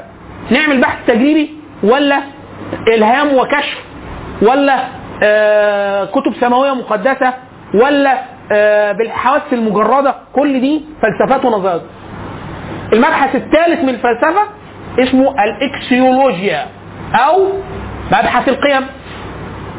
اللي هو بيجاوب لك على ثلاث أسئلة. مبحث القيم ده ثلاث أسئلة. إيه الجميل والقبيح. أنا وحضرتك لما بنشوف حد رسم حصان جميل قوي محاكي للطبيعه بنقول الله جميل قوي أو وردة أو زهرة أو بتاع. فإيه الح... إيه المعيار اللي إحنا بنقول الحاجة حلوة ولا وحشة؟ فعايزين نجاوب على فلسفة الجمال جوه مبحث الإكسيولوجي أو الإكسيولوجيا أو المبحث القيم. ما هو الصواب والخطأ؟ إيه اللي أنا أعمله؟ بقول لك أنا الدكتور بيقول ما حدش يخش وراه في المحاضرة. جيت انت دخلتي الموتوسيكل ضربها. وخلاص يا ابني خش المحاضرة. فبعد المحاضرة خالتك حصل لها حاجة؟ لا بس هو دخلني. كذب ده ضر حد ما ضرنيش حضرت المحاضرة سجلت غياب كلام مظبوط. كذبه حلو ولا وحش يا مولانا؟ بيعتمد على فلسفتك للحياه فمبحث القيم جوه أي فلسفة بيقول لك إيه- إيه الصواب وإيه الخطأ؟ أو إيه الحق وإيه الباطل؟ عذرا. إيه الحق وإيه الباطل؟ فهل ده حق ولا ده باطل؟ ده لازم تجاوب. والصواب والخطأ اللي هو التفكير المنطقي. لما تيجي تقول لي إيه؟ إحنا إحنا إحنا دولة عظمى يا أستاذ. إحنا كل الدول بتخشانا. إحنا. لحظة. حضرتك بتقول كلام منطقي؟ أكيد في منطق الأشياء. طب هم ليه بيخافوا مننا؟ إحنا مرض الحضارات. مش عارف. سبع. سبع آلاف طب هم خايفين من الفراعنة؟ من البطالمة؟ من الهكسوس طب خايفين من مين؟ طب إحنا المصري عظيم.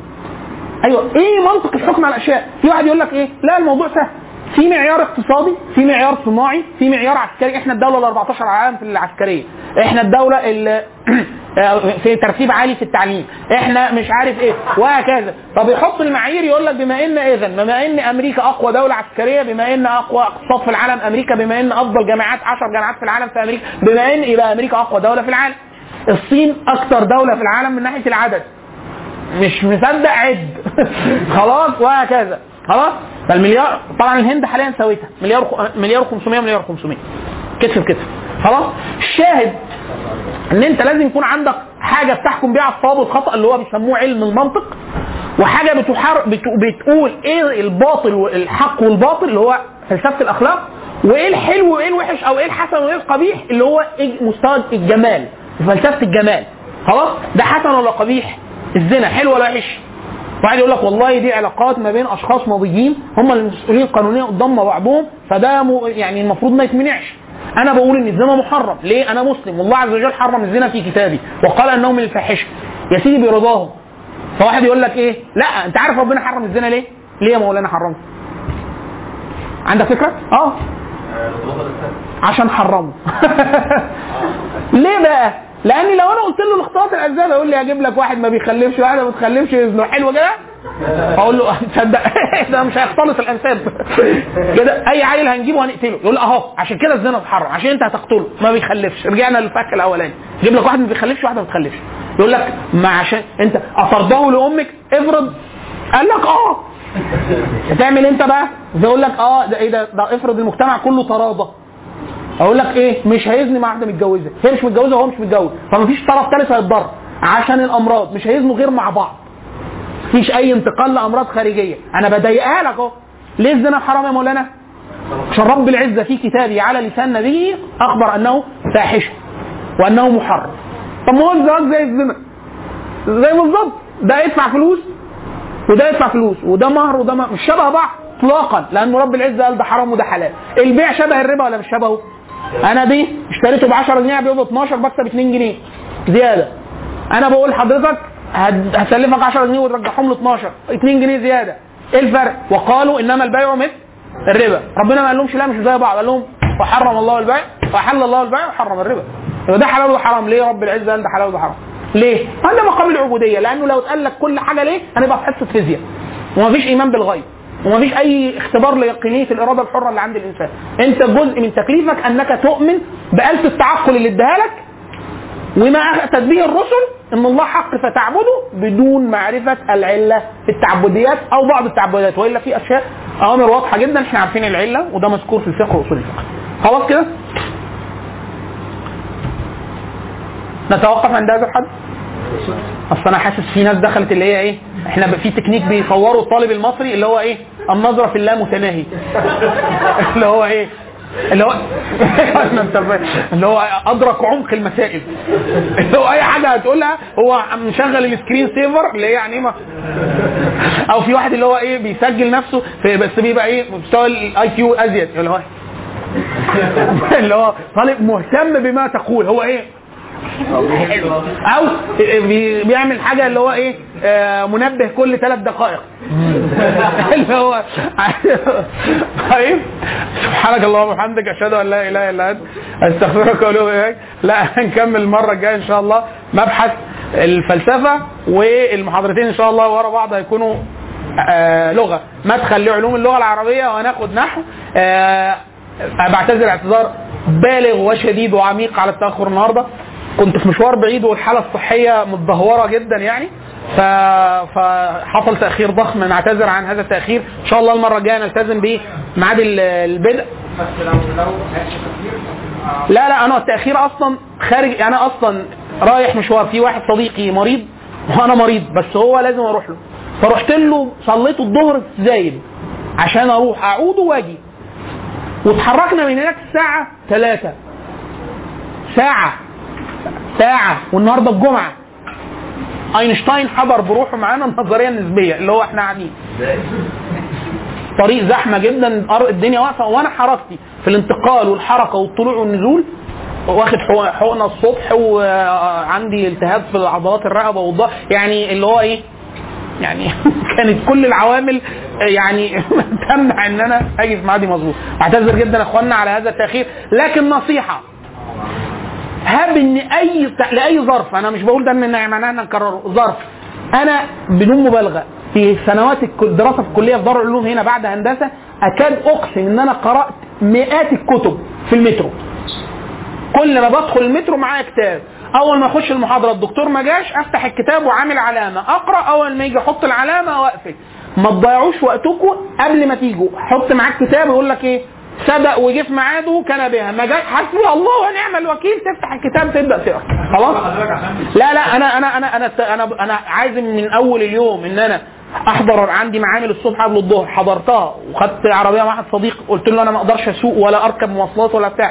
وصلني نصلي الظهر في زايد عشان عندي محاضرتين وأرجع عملت كل الأسباب اللي في وسعي إن أنا أجي في الميعاد بعد كده أكتوبر آه، كان لي رأي آخر. والمحور. إيه؟ المايك؟ آه، سبحانك اللهم وبحمدك أشهد أن لا إله إلا أنت أستغفرك وأتوب إليك. بارك الله فيكم شكر الله لكم السلام عليكم.